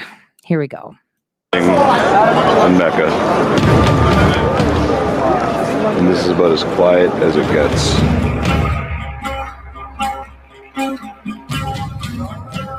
Hajj is the largest annual pilgrimage in the world. It happens in Mecca, Saudi Arabia, and for Muslims, it's a requirement that you have to do once in your lifetime. The Saudi government estimated that last year there were over 3 million pilgrims who attended, but the unofficial number is much higher. My parents are originally from Lahore, Pakistan. They're practicing Muslims, and last year they decided it was time for them to perform Hajj. So I went with them to help them with their journey, but also for myself as well. It was the first time for all of us. And I didn't go thinking I was going to make a VBS documentary. I just took the smallest handycam we had in the office and literally shot from the hip. You're not allowed to shoot in most of the holy places, so this is the footage I managed to sneak out. We flew on Saudi Arabian Airlines. It was about a 10 hour flight from JFK to Medina, where we spent six days getting mentally prepared for the Hajj that we were about to embark on. In pre Islamic times, Medina was a place where the travelers who were crossing the desert in camel caravans would come to rest. It was kind of like a desert oasis. In modern times, it's kind of the same thing, but there are less camels and more shopping malls and hotels. There's also a stunning mosque there called the Prophet's Masjid, which is the second holiest site in Islam. When you're there, you basically just go to the mosque five times a day for six days straight to get into a meditative state. The mosque is huge. It holds almost 700,000 people. And when we were there for the Friday prayer, it was pretty much full. Flying to Mecca from Medina was really interesting. Before we went to the airport, we cleansed ourselves in a very specific way. And then we had to put on a white, seamless garment made out of terry cloth that all the pilgrims have to wear. And it's a renunciation of the life that you come from and is supposed to put everyone on the same level. There's no upper class or lower class. Everyone's the same. It's just you in the sheet. And that's it. This is called getting into a state of Ihram. Besides the clothes, there are a lot of other rules. You can't smoke, you can't have sex, you can't shave, you can't cut your nails, and there are a bunch of other no nos.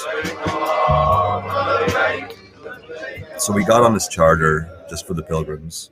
And 10 minutes after the plane took off from Medina, the captain announced that we'd flown over a designation point and we were in the zone near Mecca and we all had to start reciting a prayer.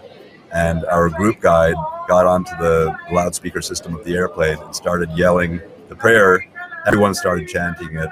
And I had a moment where I looked around and saw all these men and women in their white robes, the men with their beards, and just thought if someone from the West could see us right now, they would think we were a bunch of fanatical jihadis on some kind of an insane mission. When in reality, it was just pilgrims excited to go on this spiritual quest. I think what was most odd about this flight were the, the flight attendants who were all Filipino wearing their normal Saudi flight attendant outfits, looking like they would rather have any other gig in the world than this one. We landed in Jeddah and took a bus into Mecca. And that ride into the city was one of the wilder scenes I've ever seen in my life. There were all these pilgrims coming from all directions in all kinds of vehicles. And you see them riding on the tops of cars and vans and buses. I remember seeing a pilgrim jumping from the roof of one bus to another. Everybody's just trying to get to the city.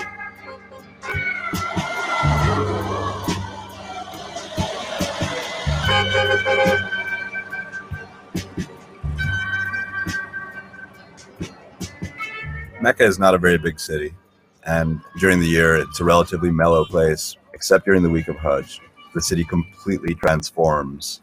And half the challenge of completing your Hajj is getting all these rituals done in a very strict timeline, dealing with the fact that there are about 3 million other people there trying to do the exact same thing at the same time. After we checked into our hotel in Mecca, we walked towards the Grand Mosque, which is also known as the Masjid al Haram. It's the holiest place in Islam, and it's a massive structure. This mosque can hold upwards of 4 million people with its outdoor and indoor space, which during Hajj is technically the largest gathering of people in the world at any given time. This mosque is what Muslims pray towards from all over the world. And as you're walking towards it, you feel the anticipation build. People have been waiting their whole lives to come to this place. And once you enter the mosque, then you see the Kaaba. The Kaaba is a black box in the center of the Grand Mosque, and it was built around 2000 BC.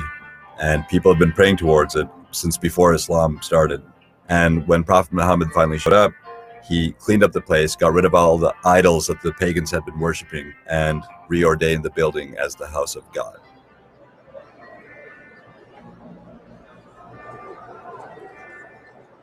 So in the Grand Mosque, we had to do our first ritual, which is called the Tawaf, which is basically doing seven counterclockwise laps around the Kaaba.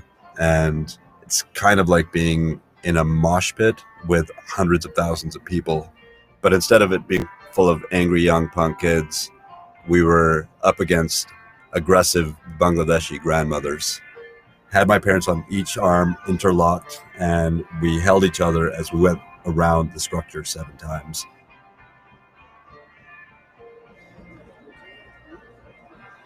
You're staring at the Kaaba. It's a very intense and heavy vibe. But the one thing that's a total bummer is you look up and all you see are these massive luxury five star hotels for the super rich Muslims who want to pray from the confines of their room.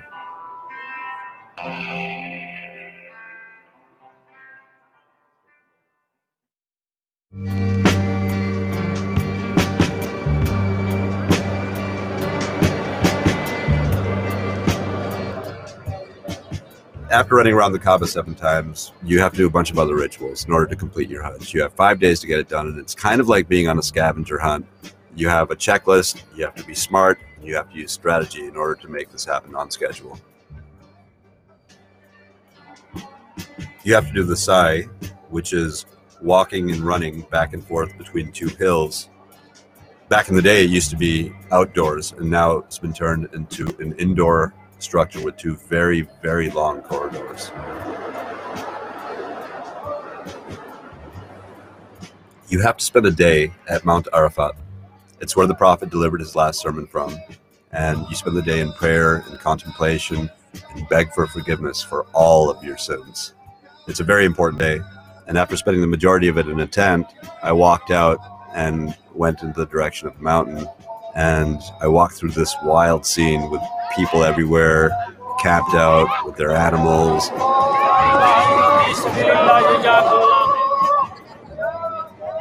And as I got closer to Mount Arafat, it was such an incredible sight because it had been completely transformed. It looked like a snow covered peak.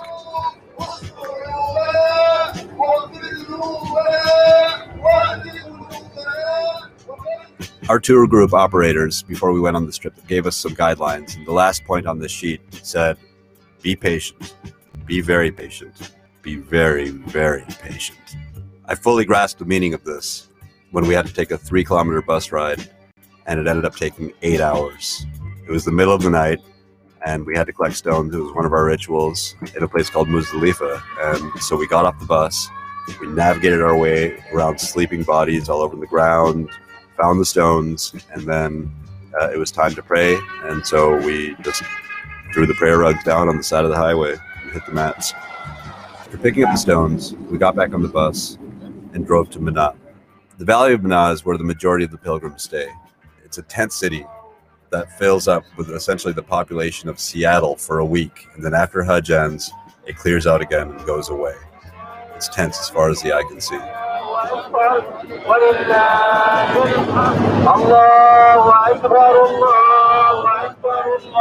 From Muzdalifah, we arrived in Mina, and that's where we had to stone Satan. That's the next ritual. And this one was actually a lot of fun. You had to throw 21 stones, seven at three separate Satan stoning stations. And I finally got to see what Satan looks like. Up until a couple years ago, Satan looked like three big pillars sticking out of a large pit. The space wasn't big enough. There was a stampede and people died. So the Saudi government they built three ramps the size of a multi-lane highway, and there were three pillars inside of it that represent the devil. They're lit in shades of green, and there's a strange, rumbling, loud sound coming out of them. And as my dad pointed out, the whole thing made Satan look quite surreal. Allahu Akbar. Before we finish the Hajj, we had to repeat some of the rituals that we'd already done. So we had to revisit Satan, throw rocks at him two more times. We had to go back to Mecca from Mina and do another seven counterclockwise laps. And then it was time for Eid, which marks the official end of Hajj, which is a big celebration. It's the end of the state of Ihram that we've been in, and we slaughter an animal to celebrate it. And then the last thing you do is you shave your head. This is the line for the barber shop. This is the line. Oh. Soon they will all be bald, all of these men. barbershops in Mecca, these massive lines outside of them, and you see hundreds of thousands of baldos walking around town, and those people have all succeeded in completing their Hajj, and they're called Hajis.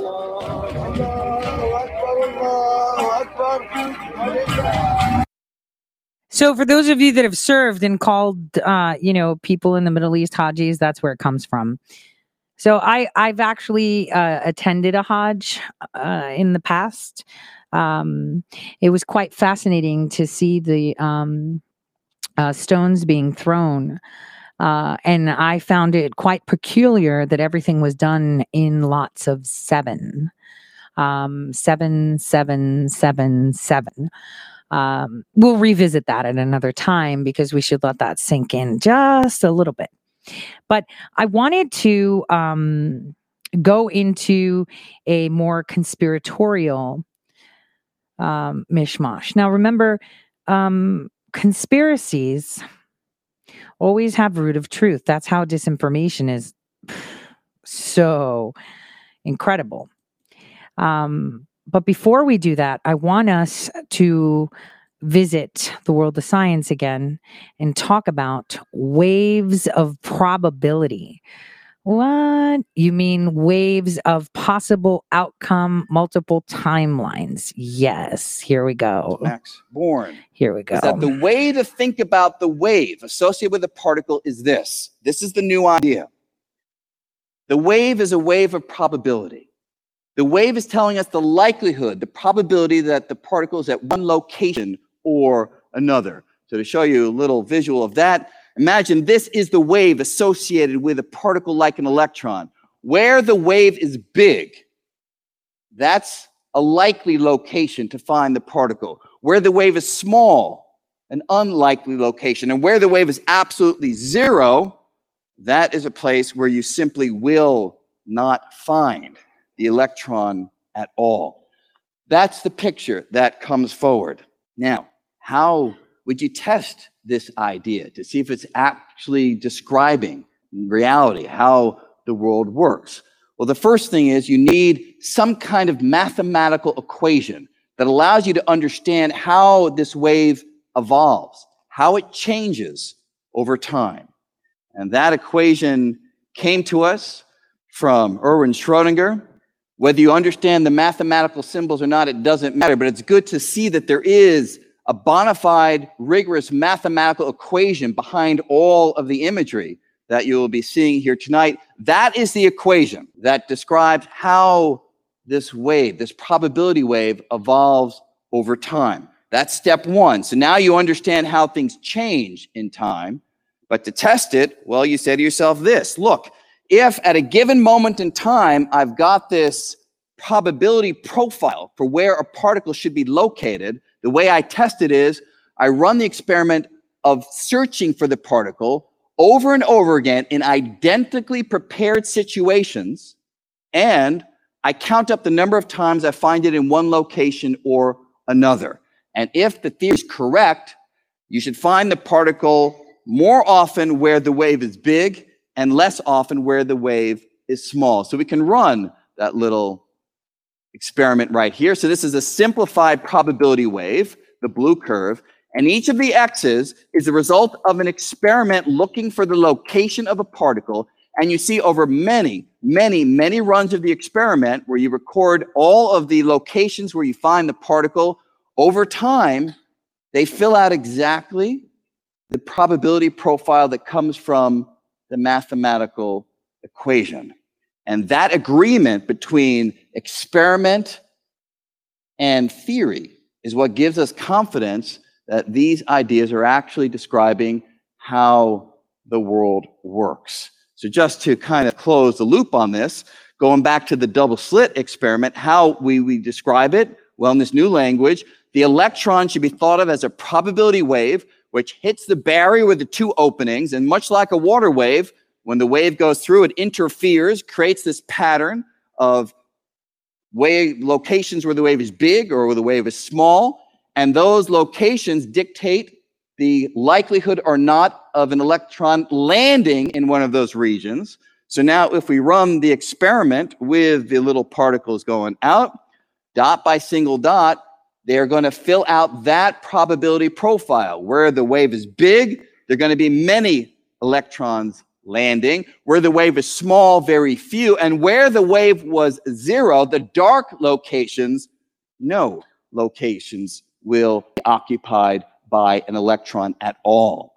So this is the basic reason why we believe that these ideas are correct. So what this means is by year 1930 or so, these individuals, the pioneers of quantum mechanics and others as well, these are, we have over here Max Planck, we have Albert Einstein, Niels Bohr, Werner Heisenberg, Robin Williams, um, um, um, no, Erwin Schrodinger kind of looks like uh, Robin Williams there.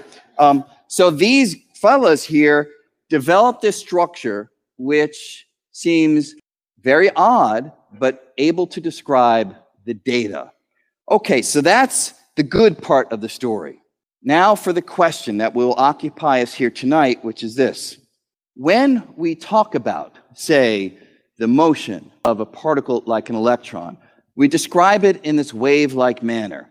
It could be at one location or another or another still. But when we actually measure the electron, we find it at one single location. When we find it at one single location, we know where it is, which suggests that it must be the case that the probability wave has now spiked at that location because we know where the electron is. The problem is this notion of the active measurement affecting the probability wave in that manner does not agree with the mathematical equation. So we'll talk about this in more detail in just a moment. In fact, when you look at the mathematics, or in fact, when you think it through, even just recognizing that when we make an observation, we use a piece of equipment, that piece of equipment is itself made up the very same particles, electrons and protons and neutrons, the same particles that we use the quantum language to describe. And therefore, if we have a situation, say, where the probability wave for an electron has some non-trivial value in one location and some non-trivial value in another location, and we go to measure the position of that particle, well, the measuring equipment should be sensitive to those two components of the probability wave, and therefore, in some sense, should register both of those outcomes at the same time. And that is something that never happens. We never look at a measuring device and somehow it is confused in giving us information about the location of a particle.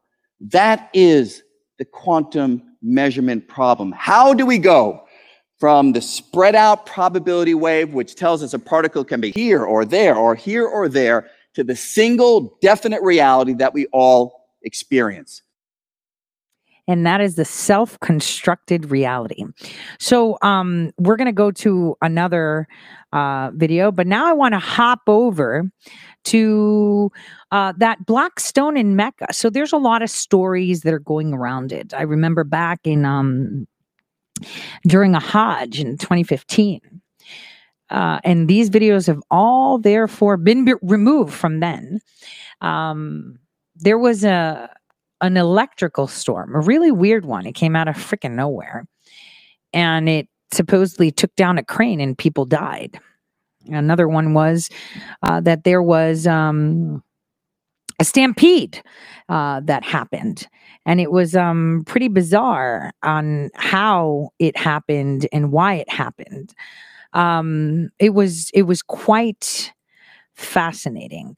Well, there's this one video, very underwatched actually, that I found where this person put conspiracy theories and actual facts together that make you go, hmm, I don't remember if this is the one that talked about the numbers, but we're going to get to prime numbers. We're just going to introduce them today because I've told you numbers are everything. And this is going to all tie in together because as you can see, they're all kind of coming together. Wait a minute, you're going from quantum to the black box to Saturn to a conspiracy about this black box in Mecca that we now saw number patterns in and we're going to prime numbers. In the end it'll it just takes that one click where you're like huh now i get it. Here we go. Over the five days of the last month of the Islamic lunar calendar, every Muslim who is able is required to make a pilgrimage to the Kaaba. But what is this mysterious cube shaped edifice? And what is its significance for Muslims? for those of you watching this what does that movement remind you of i think we saw it in that new york times video pay attention The Kaaba is located in Mecca, the holiest city in Islam, being the birthplace of their prophet Muhammad. Wherever they are in the world, praying Muslims must face in the direction of this holy structure. The Kaaba is a cube shaped structure, 15 meters high, draped in 670 kilograms of pure black silk adorned with Quranic verses embroidered in gold thread. This structure was built to house the Black Stone, a holy object believed to go all the way back to Adam and Eve.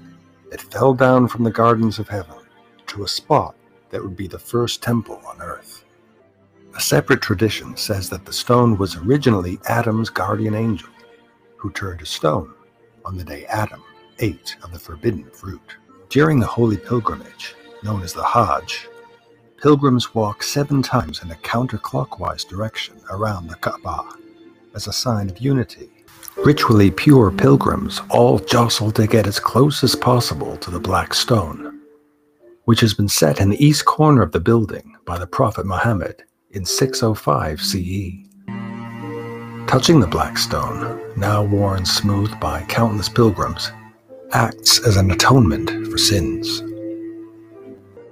In recent decades, scientists have suggested that the black stone may in fact be a fragment from the impact of a meteorite that fell 6,000 years ago near Mecca. In 2004, scientific analysis of the impact site suggests that the event may have occurred within the last 200 to 300 years.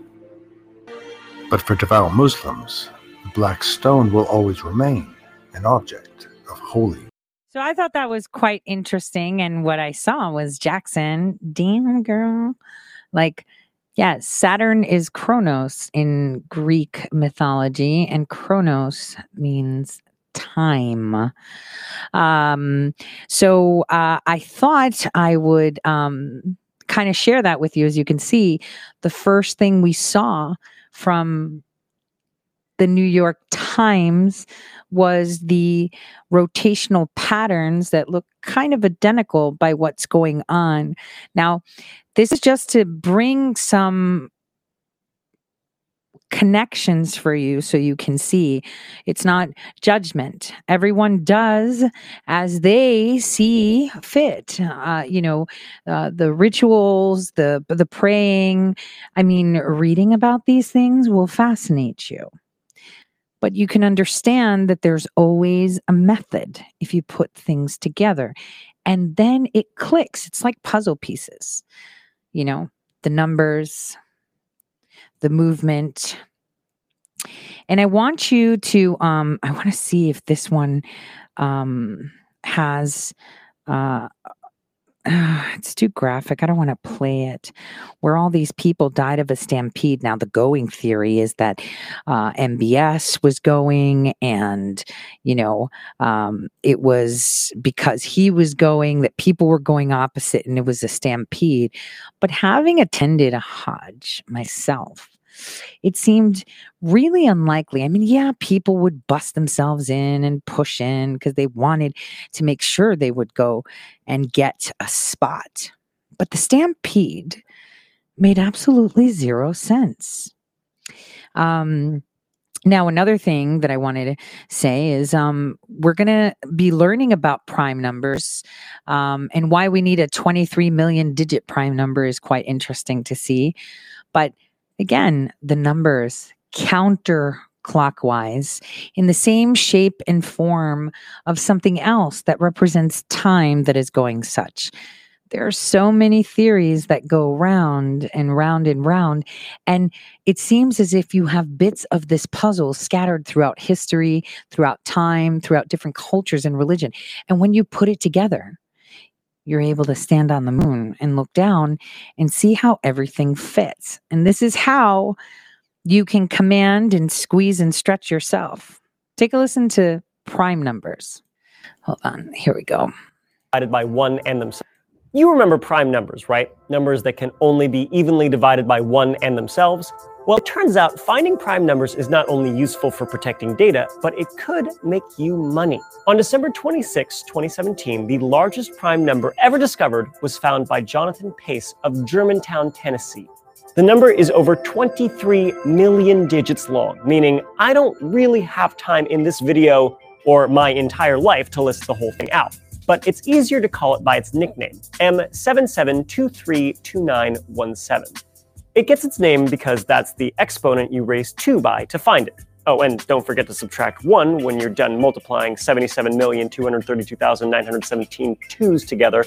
Otherwise, you'll just create a number you can divide by 2, and that kind of defeats the whole purpose. Prime numbers found this way by raising 2 by a prime exponent and subtracting 1 are called Mersenne primes, named for a 17th century French friar, hence the capital M in the shorthand name. 3 is a Mersenne prime, since it's 2 to the second power minus 1. Same for 7, which is 2 to the third power minus 1. But the exponent has to be prime. 2 to the sixth power minus 1 is 63, which is divisible by 3, and so not a prime.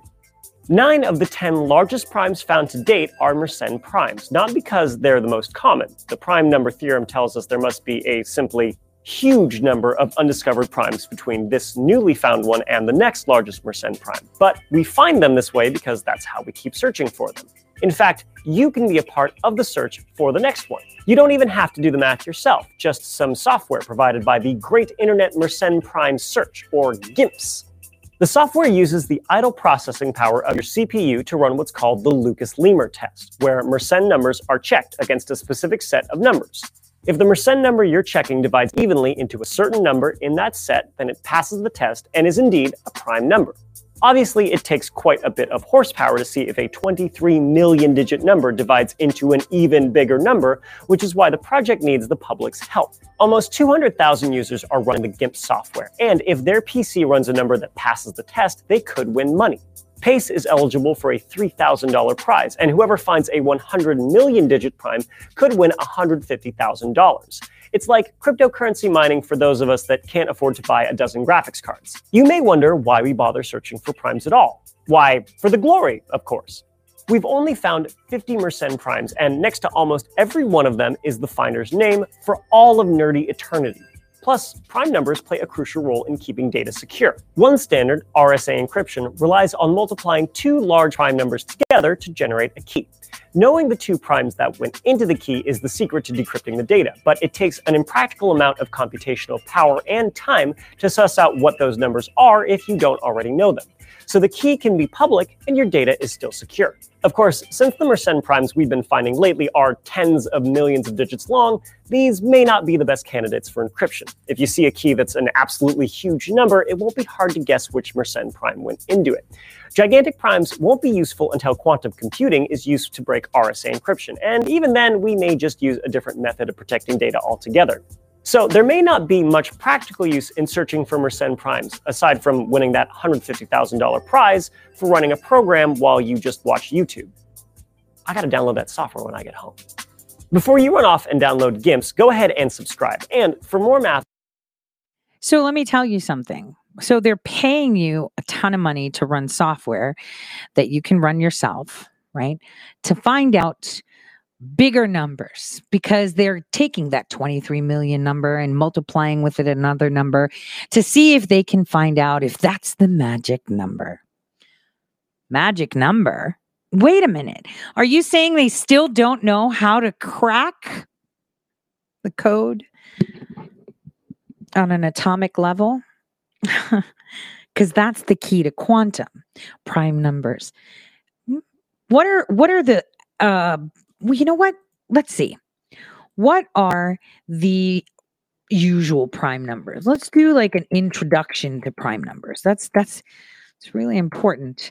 Let me see if I can find some quickie that can tell us what prime numbers are. Let's go to PBS. That'll be quite interesting. PBS. PBS will tell us some prime numbers because you'll be quite interested to see um, what prime numbers really stand for. I know a lot of you know Fibonacci series. we say it, but do we know what that means? Prime numbers just a figment of our collective imagination, or do they really exist separate from our human minds?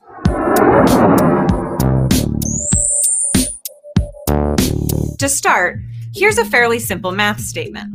The Goldbach conjecture says that every even number is the sum of two primes.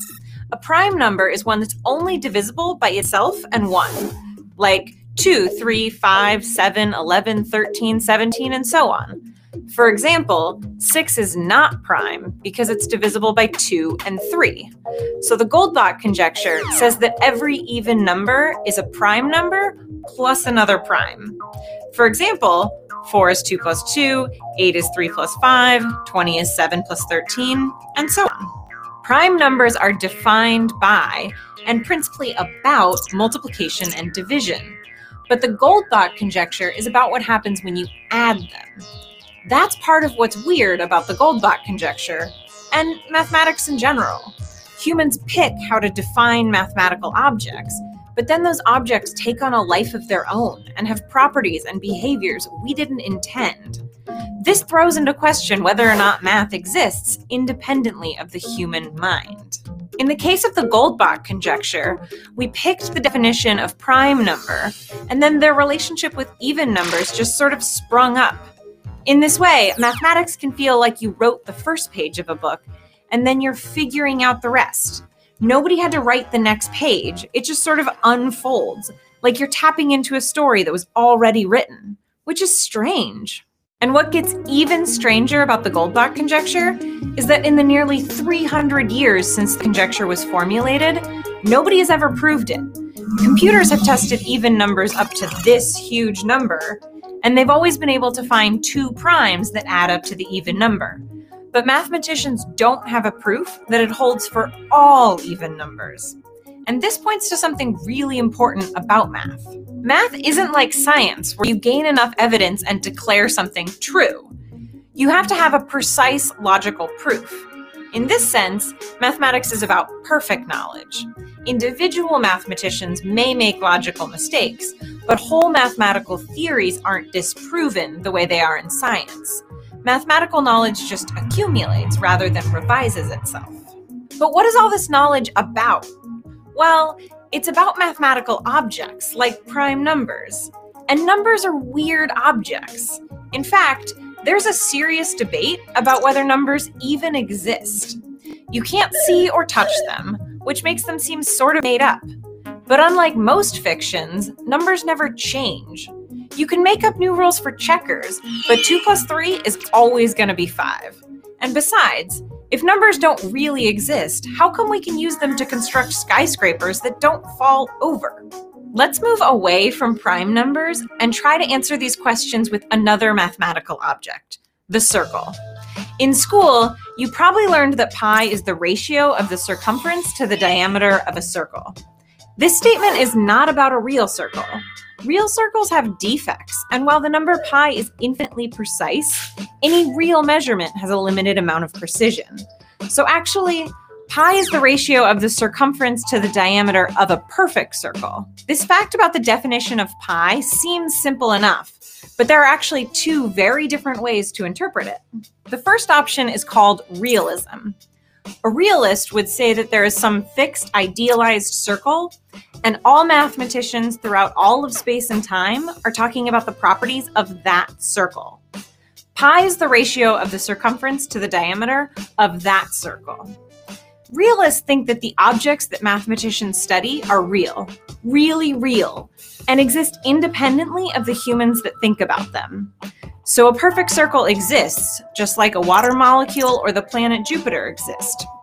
One version of this is called Platonism, as in the ancient Greek philosopher Plato and his idea of Platonic forms. There's a form of a circle, and all circular things in the physical world embody that form. But mathematicians aren't studying physical circles, they're studying the Platonic form of a circle, just as chemists study molecules and astrophysicists study planets. Here's what's great about realism it aligns with the way people feel while doing math. It positions mathematicians as investigators of sorts. They're like explorers in a sea of numbers and shapes and ideas. It's how actual mathematicians talk. But Platonism leads to a big problem. Where does our knowledge of these forms come from? Actual explorers learn by physical interactions. When Neil Armstrong famously described the surface of the moon, he was relying on his senses like touch and sight. Photons were bouncing off the moon into his eyeballs. But when Goldbach saw the connection between even numbers and primes, it's hard to believe he was literally interacting with the platonic forms of the numbers. If numbers, or a perfect circle, exist, how do we access them to learn about them?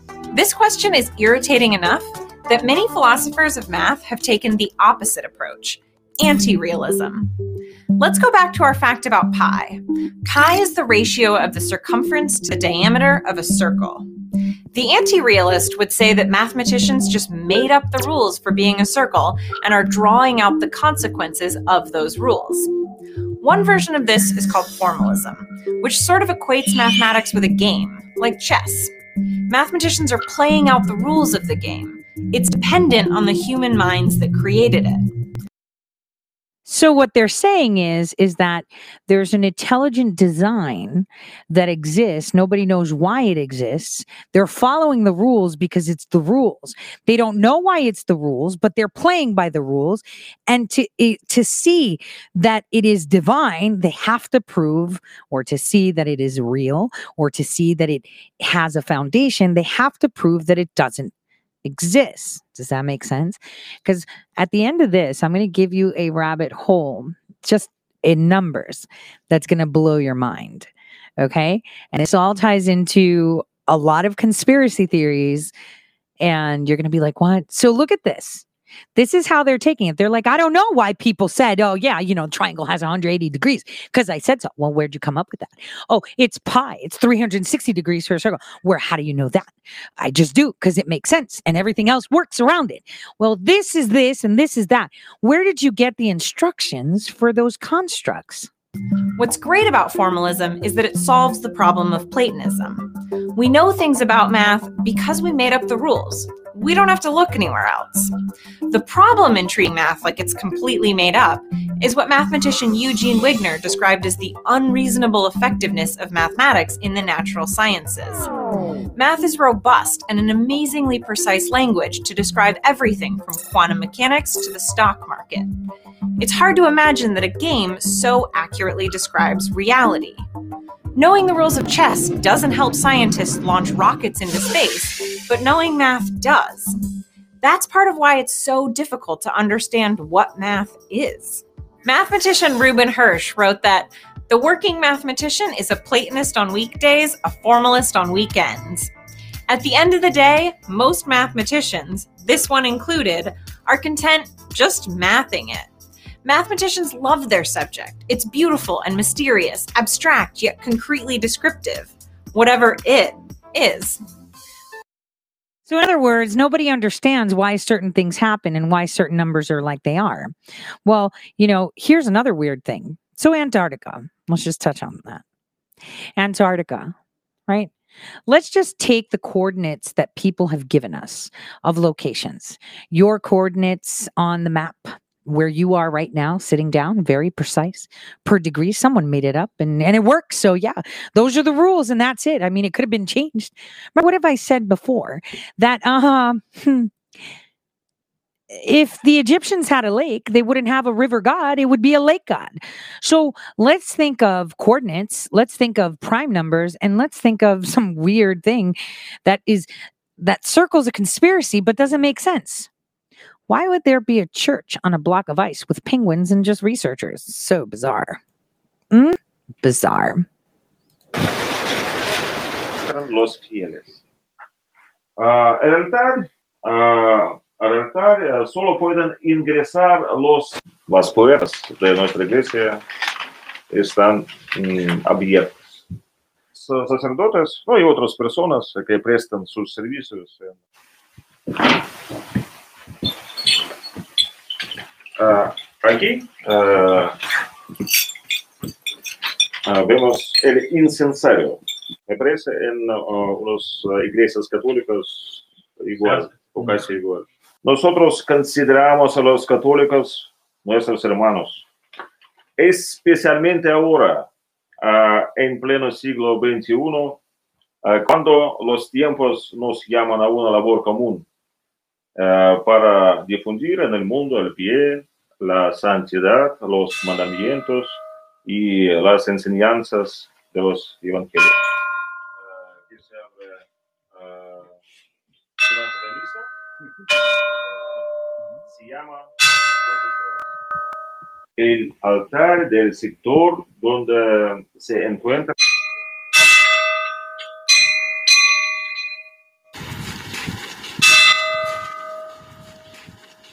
So I thought that little I, I know a lot of people that are on the podcast probably don't don't see, so I'm going to tell you that's the uh the only church in Antarctica that people have just seen. It's a Russian Orthodox church in Antarctica and obviously they're speaking Spanish, which makes you wonder why. Well, the proximity to South America, most of the labor that's actually imported into Antarctica for labor are um, Hispanic speaking. So um, there's an Orthodox Christian church. I mean, the coordinates are quite interesting, especially if you see them from specific uh, perspectives. See, math plays a massive role from where pyramids are placed to where walls are built to where churches are done to where things are erected. Yet math hasn't been explained. Why is one plus one two? Why prime numbers exist? And why are we following the rules in where we built things? I mean, if you look at the numbers that actually point the coordinates of where this church is, you'll be like, stop it, stop. And why am I bringing up this church? Because for some reason, it's been intertwined with that devastating, lightning, deadly attack during a Hajj. And that's a conspiracy theory that no one understands. You know, this this thing happened in Saudi Arabia, suddenly Putin's fleet turns up, suddenly uh, you know, the um, the head of the Russian Orthodox Church comes and takes away something from Mecca, and then the battleships bring it down to Antarctica, where the the head of the Orthodox Church arrived. He visited it there. And then, if you remember, months and months, maybe phew, almost a year to date, didn't we do that show where Epstein's jet just disappeared from some place in America and just appeared? in Antarctica, according to the flight paths. This is, it's quite interesting and fascinating. Sounds totally conspiratorial because it is a conspiracy, not in the way they tell you. And the more you get these puzzle pieces, the more you can put them together, the more they click, the more they make sense. You have to ask yourself, why was Barack Hussein Obama dancing in Argentina and then going somewhere else? Why is it that you're not allowed to go? What is going on. Yeah, it's, it's super cold. You just don't want to go. So is the fucking Arctic. Ever been to Barrow, Alaska? That shit'll get you depressed in a heartbeat. 24 hours of darkness. You got to call the local police to find out what time it is. I kid you not. I asked someone, How do I find out what time it is sometimes? They were like, Oh, just pick up your phone and ask the police. It's like a small place where you pay $8 for peanut butter. Those, I mean, it's cold there too.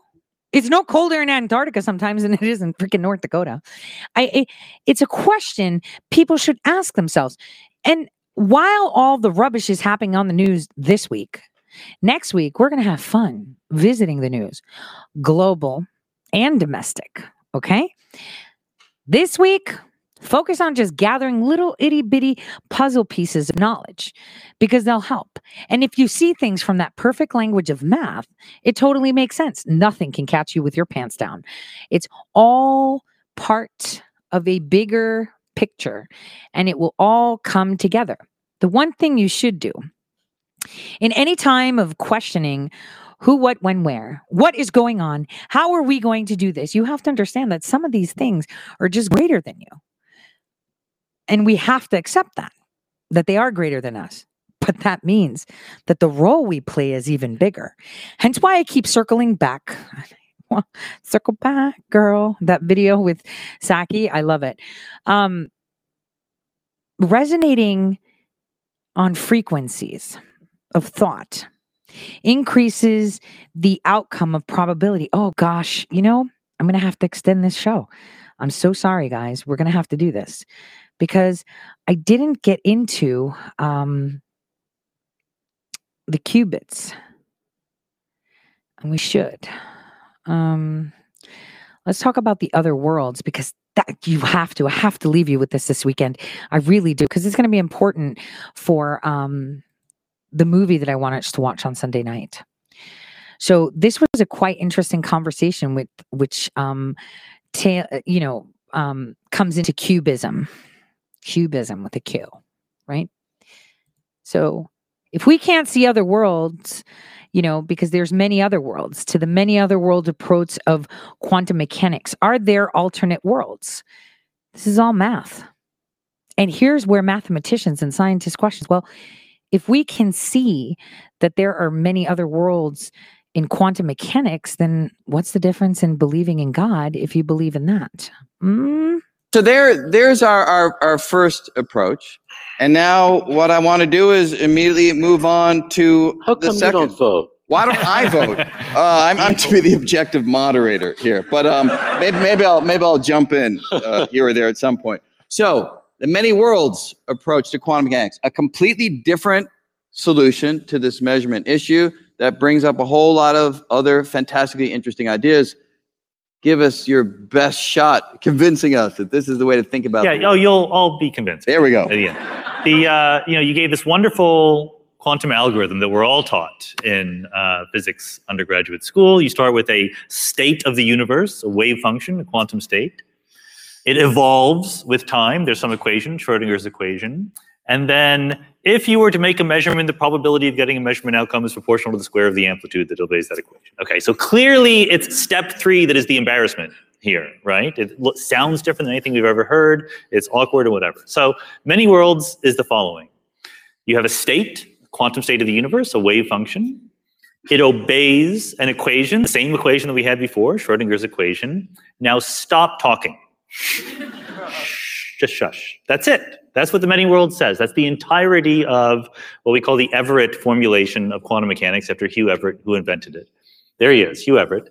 And uh, it says, you know, that the third step, the step where the probability comes in, that happens whether you put it in or not. That naturally emerges from the wave function and its evolution. And why does that happen? Well, you remember you had the nice picture of looking for the particle in Manhattan, and you said the measuring oh. device is going to measure, and if you just took naively seriously the equation, the measuring device itself is in a superposition. So there's one part of the wave function of the universe that says the particle was here and the measuring device found it there. There's another part of the wave function that says the particle is somewhere else and the measuring device saw it somewhere else. And the Everett formulation says, yes, believe the equation, accept the equation, trust what that equation is telling you. And you want to match, as David rightly emphasizes, you want to make sure that that sort of you know, giving into the equation and letting it wash over you actually matches our experience. And those of us who are Everettians think that it does. So, for a picture of that, if we go back to our little dart thing, and again, criticize the image of it's not capturing the idea, you know, roughly speaking, but we might imagine that the dart now is going towards the dart board. And what happens is, in some sense, it lands in all of these different locations, in all of these different realms, these different universes, if you will. And in this approach, there's no collapsing to one outcome. All the possibilities actually occur. So we just take a look at this guy again, just to have it in mind to compare with others. You got the wave, and the wave is the wave, like you said. And that's why the wave is still waving over there, because nothing's happened. The wave is still describing what's going on. That's right. And what's crucial to this picture, especially to people who you know don't hang out on the wrong street corners where we discuss quantum mechanics, uh, is that the worlds. We have many worlds here. Well, we have nine here. Yep. They're not put in by hand. They were always there as possibilities in the wave function. All that Everett says is take them seriously. They're not added to the theory. There's nothing added to the theory. There's just a wave function and an evolution equation. And we live on one of these, and it's very much as if, you know, the world were a stack of papers, you know, a, a sheaf of papers, and all the papers start out the same. And as time goes on, they become a little bit different. And every one of those is a separate world. And people don't like it, but it was always there in quantum mechanics. So, how was this received when it was first put forward? So you Everyone immediately said that must be right. What's that?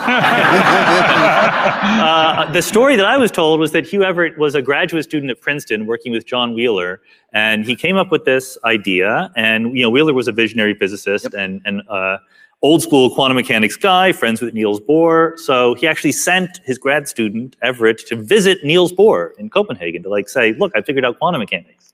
And he came back so depressed that he left physics because the uh, reception that he got was not encouraging. And I think that traditionally it's not been uh, encouraging. It's been very difficult for people to uh, jump on the Everettian bandwagon. But I think we have momentum. And I think especially it's because we understand the dynamics of quantum mechanics better and better. We've developed tools like decoherence and, and things like that. We have seen in experiments the kind of behavior that is predicted by this idea that the wave function is always there. So I think that it's just much easier now to believe in the many worlds picture than it was 50, 60 So, can I just ask you one question that comes in, and it's a natural question. I'm sure people here, but this is from Elizabeth S. in Tennessee. How can there be many worlds we can't see? How is that different from thinking about God or angels? we have an equation. If we had an equation for God and angels, I- See, this is very important, you guys. See, this is how scientists learn how divine everything is. The more you challenge it. I mean, what's the difference? You're saying that there's other worlds. This is why I always say the past, present, and the future exist at the same moment. They are, and they simply are. The light simply is. It doesn't travel, it doesn't move, it just is.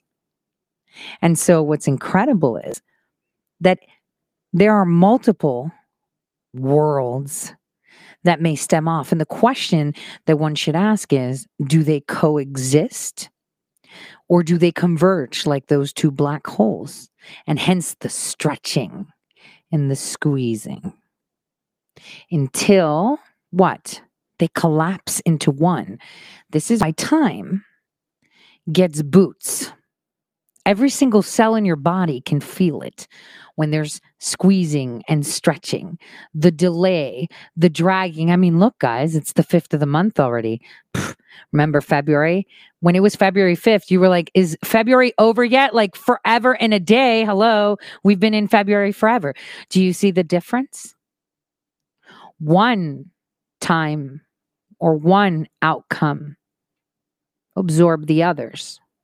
I might believe in that.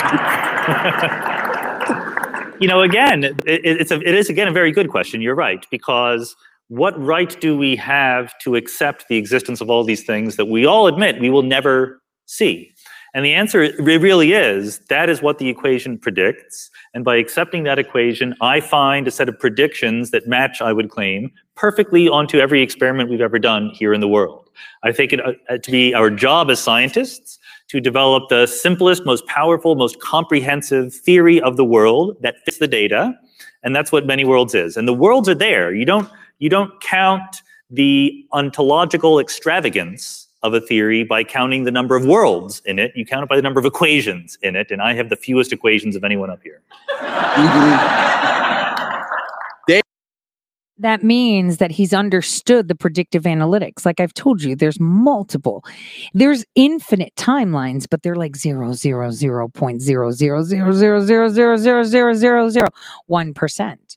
You're not going to count those. You can discount them because they don't become prominent. And do you know how many are usually prominent? Seven. So interesting seven are usually prominent at the same time. Um, I don't know what this gentleman's number is, but that's quite interesting, isn't it? And for those that can uh, feel like uh, a moment in time, if it's gone by fast, it means that you were already through your experiences on a different thread of the web on the superhighway of the one line that absorb the others. Those of you that have been riding other waves or other strings felt it slower because you were coming you were being pulled into another. So there was resistance stretching and squeezing again. And that's felt on a molecular level. Um, just like when the two black holes collapse. Like, who would think that two black holes can collapse together? David, what do you think? Uh, well, you know, the worry. I mean, this is this is Everett's original proposal was one of the most sort of radical and heroic and thrilling and seductive, I think, proposals in the history of science. Um, um, there are all kinds of reasons to get very excited about it. And I don't know anyone who I think of as smart who hasn't gone th- who who knows about this stuff who hasn't spent a good amount of time very excited about this interpretation. The question at the end of the day, this is something that Sean alluded to. I mean, the the place around which most of the worries about the Everett interpretation have coalesced over the years is whether it can make sense of of the chanciness of our experience of the world.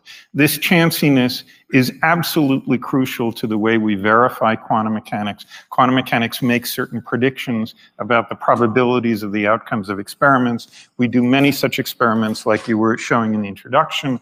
We, we gather up frequency information for how these experiments come out, and it's on the basis of these sorts of collections of experiments that we take ourselves to have good reason to believe in quantum mechanics in the first place. Like I say, the point around which most of the worries have coalesced over the years is whether something like the Everett interpretation can make sense of those probabilities. And the very simple way of saying where the worries come from is just to point out that this picture of the world is completely deterministic.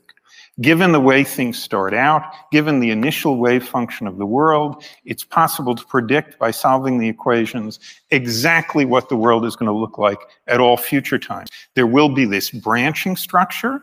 I will, in some sense, have many different descendants, but it's That are all you. That are all me. Yeah, right. But it's not clear how it, it's going to make sense to assign probabilities to my ending up as this one or that one. The worry is that it would be like saying to an amoeba that's about to split, do you think you're going to end up as the one on, what do you think the chances are that you're going to end up on the right or, or as the one on the left? It seems like the right answer for the amoeba to give is, gee, that's a stupid question.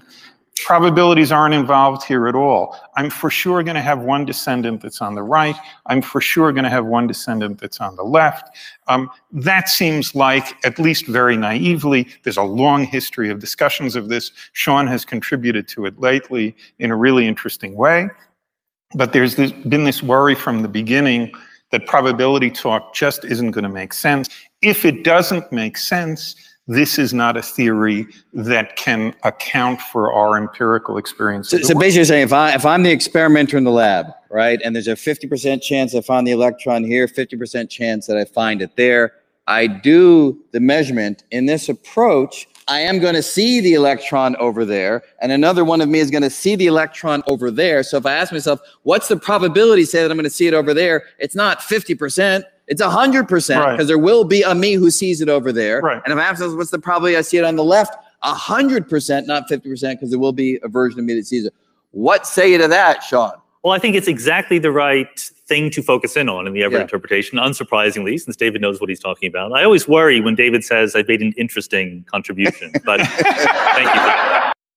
Now, let me tell you something about the science community. For those of you that are watching, as you see David, he seems like he just rolled out of his office where he stays as a hermit and just solves math problems.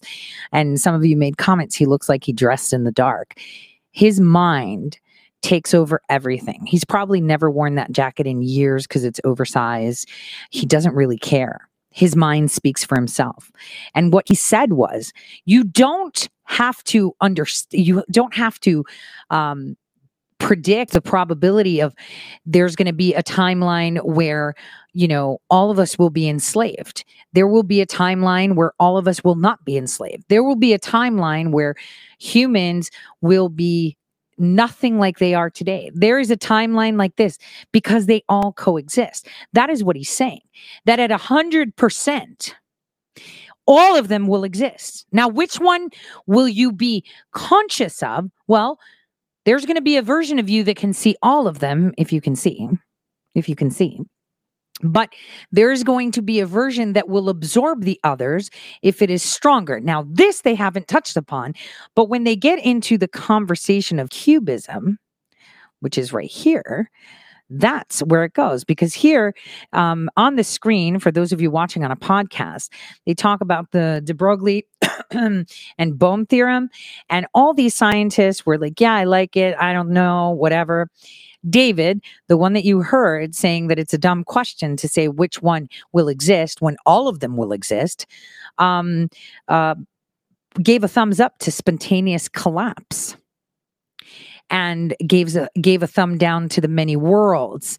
But you would say he said that all of them will exist. Yes, they will all exist, but he believes that there's a spontaneous collapse, which means all of them will exist, but only one will survive, which then will branch out to another seven, and all will exist, but only one will survive. Does that make sense? So we are now to our final candidate, QBism. So we've heard this word a few times mentioned. Rudiger, tell us what this approach is about. Okay, I bought a quantum system to um, to do an experiment on. So let's just flip this quantum system. Okay, so what's what's the probability of heads? Hundred percent, uh, many worlds approach. Uh, Okay. I'm sorry. My- Fifth. Let, uh, let me play along. Fifty percent. Well, Is that what you want me to say? I, I, I No, you no, played no. along with me, Stick- so I'll play along with you. Stick with 100%. Oh, so I have 0% potential. okay. My point being, the probability you have a different one from me. So this is actually about you and about me. It's not about the system directly. So the probability actually is your belief or my belief about what you will see if I show it to you. I can show it to you. You see, it's Did you catch that? I know his accent, you know, is quite thick. What he said was, I'm flipping a coin now. What's the probability that it's heads? What's the possibility that what's the possibility that the probability that it's heads? So the commentator says, Well, I say 100%, just like the many worlds, all of them will exist. He goes, Or should I say 50%? What do you want me to say? He says, No. You what your belief is is that it's 100%. And my belief is 0%. So then when I show it to you, you will see what your belief is. Did you catch that? He was right. Yeah.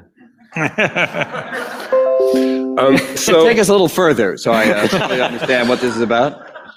So probability in this in in this is I mean uh, ju- ju- just an example for how probability is is um, is used in in Bayesian personalist probability theory, which actually is um, a modern um, full account of probability, which is used in widely um, in, in, in, in statistic economics and some parts of physics.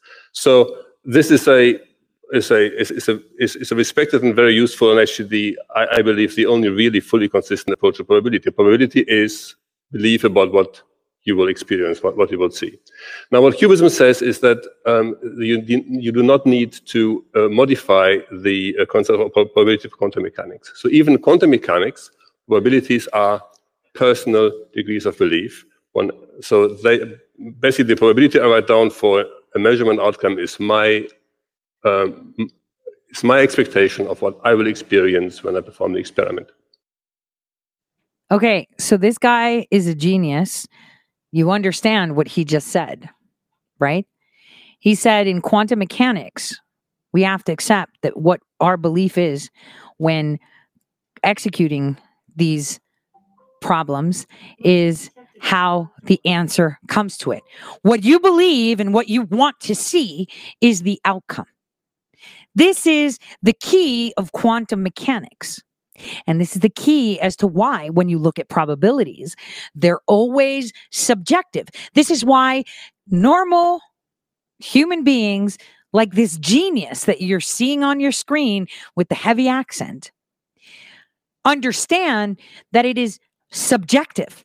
Probabilities are always going to be subjective. Now, many people say, well, the probability of a stock going up is not subjective. Well, yes, it is, because a lot of people are subjectively investing in it because they believe that whatever that company is doing is going to grow. Hence, your prediction is subjective. Objective is, yo, we've got all these timelines. I could see them all. And the only way that you can shift one that's most prominent, because a lot of people have the subjective view that that timeline is going to come out, the only way to shift it is to shift how you see that probability. Do you understand? Now, others may call it meditations, other may call it prayers, other may see it optimistic, but collective perception provides the probability of an outcome because all five of them are on stage. He flips the coin, and all of them say, We say 100% heads. Yet for him, he's like, Nope, it's not. So even though it's heads, he's like, Yeah, you know, that's not really a head. He says it. But the other four, even though it's a tails, they said it's heads. They're 100% sure. So guess what that coin is? Heads. That is the foundation of a psyop, too. They can make you see what you want. You see how you can change things? He's telling you from a quantum mechanics, quantum physics perspective, everything is subjective. That is what QBism is. Hence, Q. So, so the point is the probability is not a property of this coin. This is on my hand. The probability is actually my belief. And uh, now quantum states are equivalent to probabilities. Quantum states determine probabilities of outcomes. Quantum states are fully mathematically equivalent to probability distributions. So in that sense, um, probabilities are an experimenter's or an agent's expectations, or quantum states, sorry, I said probabilities or quantum states. Quantum states encode an experimenter's or agent's expectations for ex ex experimental outcomes. So, quantum physics, guys, that we have been looking at for months, tells you what? That a particle being shot between two choices will end up in an array of places, right? It's not, it just doesn't stay when there's a probability of everything. Now, where you see it land is where you want it to land. That guy's a genius, shows the other guy who sat there and got dressed in the dark because he doesn't give a crap. You know, the first time I gave a TED talk, this is so funny. I actually went there with a t-shirt that had I and then the Adam coitus. So crass, right?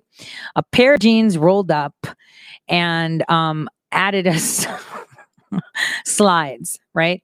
And a ponytail. I really didn't give a crap. I wanted them to hear what I had to say. So, you know, eh, people that that that that are confident in what they have to to say really don't care what they look like. This guy ha- probably doesn't even engage with people other than if he's forced to and he was forced to be on that stage and it was incredible to see him come out, right? But as you see from that, from those little bits of those conversations, what did you grasp?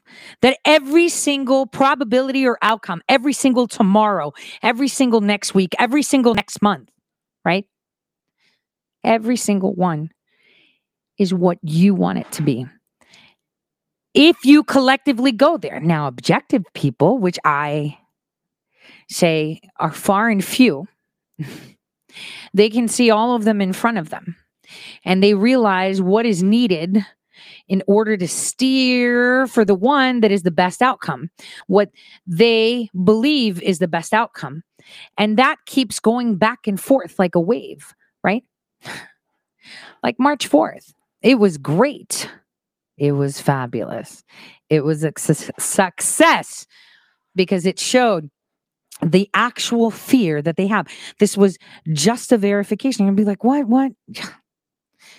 Soon, everyone will see what has been going on in the background. I mean, the president's State of the Union speech pretty much told you what's going on. So, that is something that is uh, quite fascinating, if you ask me. And it's important that we think of it as such. This is why it's important that people stop saying, oh my gosh, it's all over. Quantum physics, quantum mechanics tell you that the outcome of an atom splitting is where you believe it will fall. Where you believe it will fall. Your coin being flipped and choosing heads or tail is the foundation of QBism. You decide. Nobody else does. And this is proven by science. It's not, you know, hokey pokey stuff. It's science. And if you read, if you read the Bible, the Quran, the Torah, Buddhist scriptures, Indian scriptures, Hinduism, they say the same thing.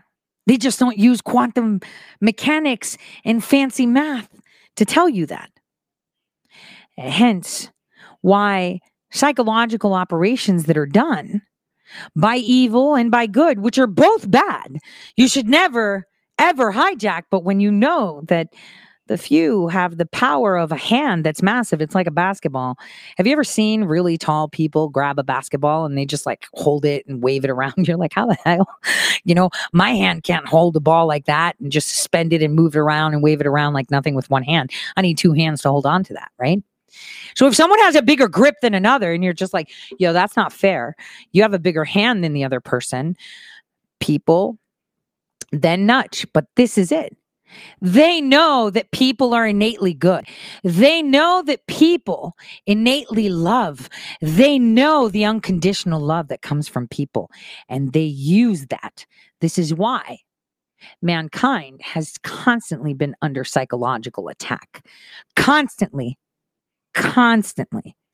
Because they don't want you believing in anything. How dare you believe in a God of good? How dare you believe in the good of people? How dare you love people? People are bad.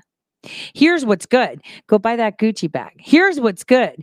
You need KKW's latest, you know, concealer and put much of it. That's love. That's beauty. No, it's not. No, it's not. And math is telling you that too quantum mechanics and physics are telling you that too. The individuality and the ability to be subjective in love is their problem. Remember, duplicity is key for them. And they pander on that duplicity and your inability to understand the duplicity of man. So, on that note, I want to wish you guys a fabulous weekend and know that whatever it takes, we're going to get it done. Adrenaline is the key here um, in many ways than one. So I'm going to bid you guys a great weekend. I will see you guys on Sunday for movie night. For those of you that are Twitch Prime, um, it's going to be a lot of fun. God bless everyone.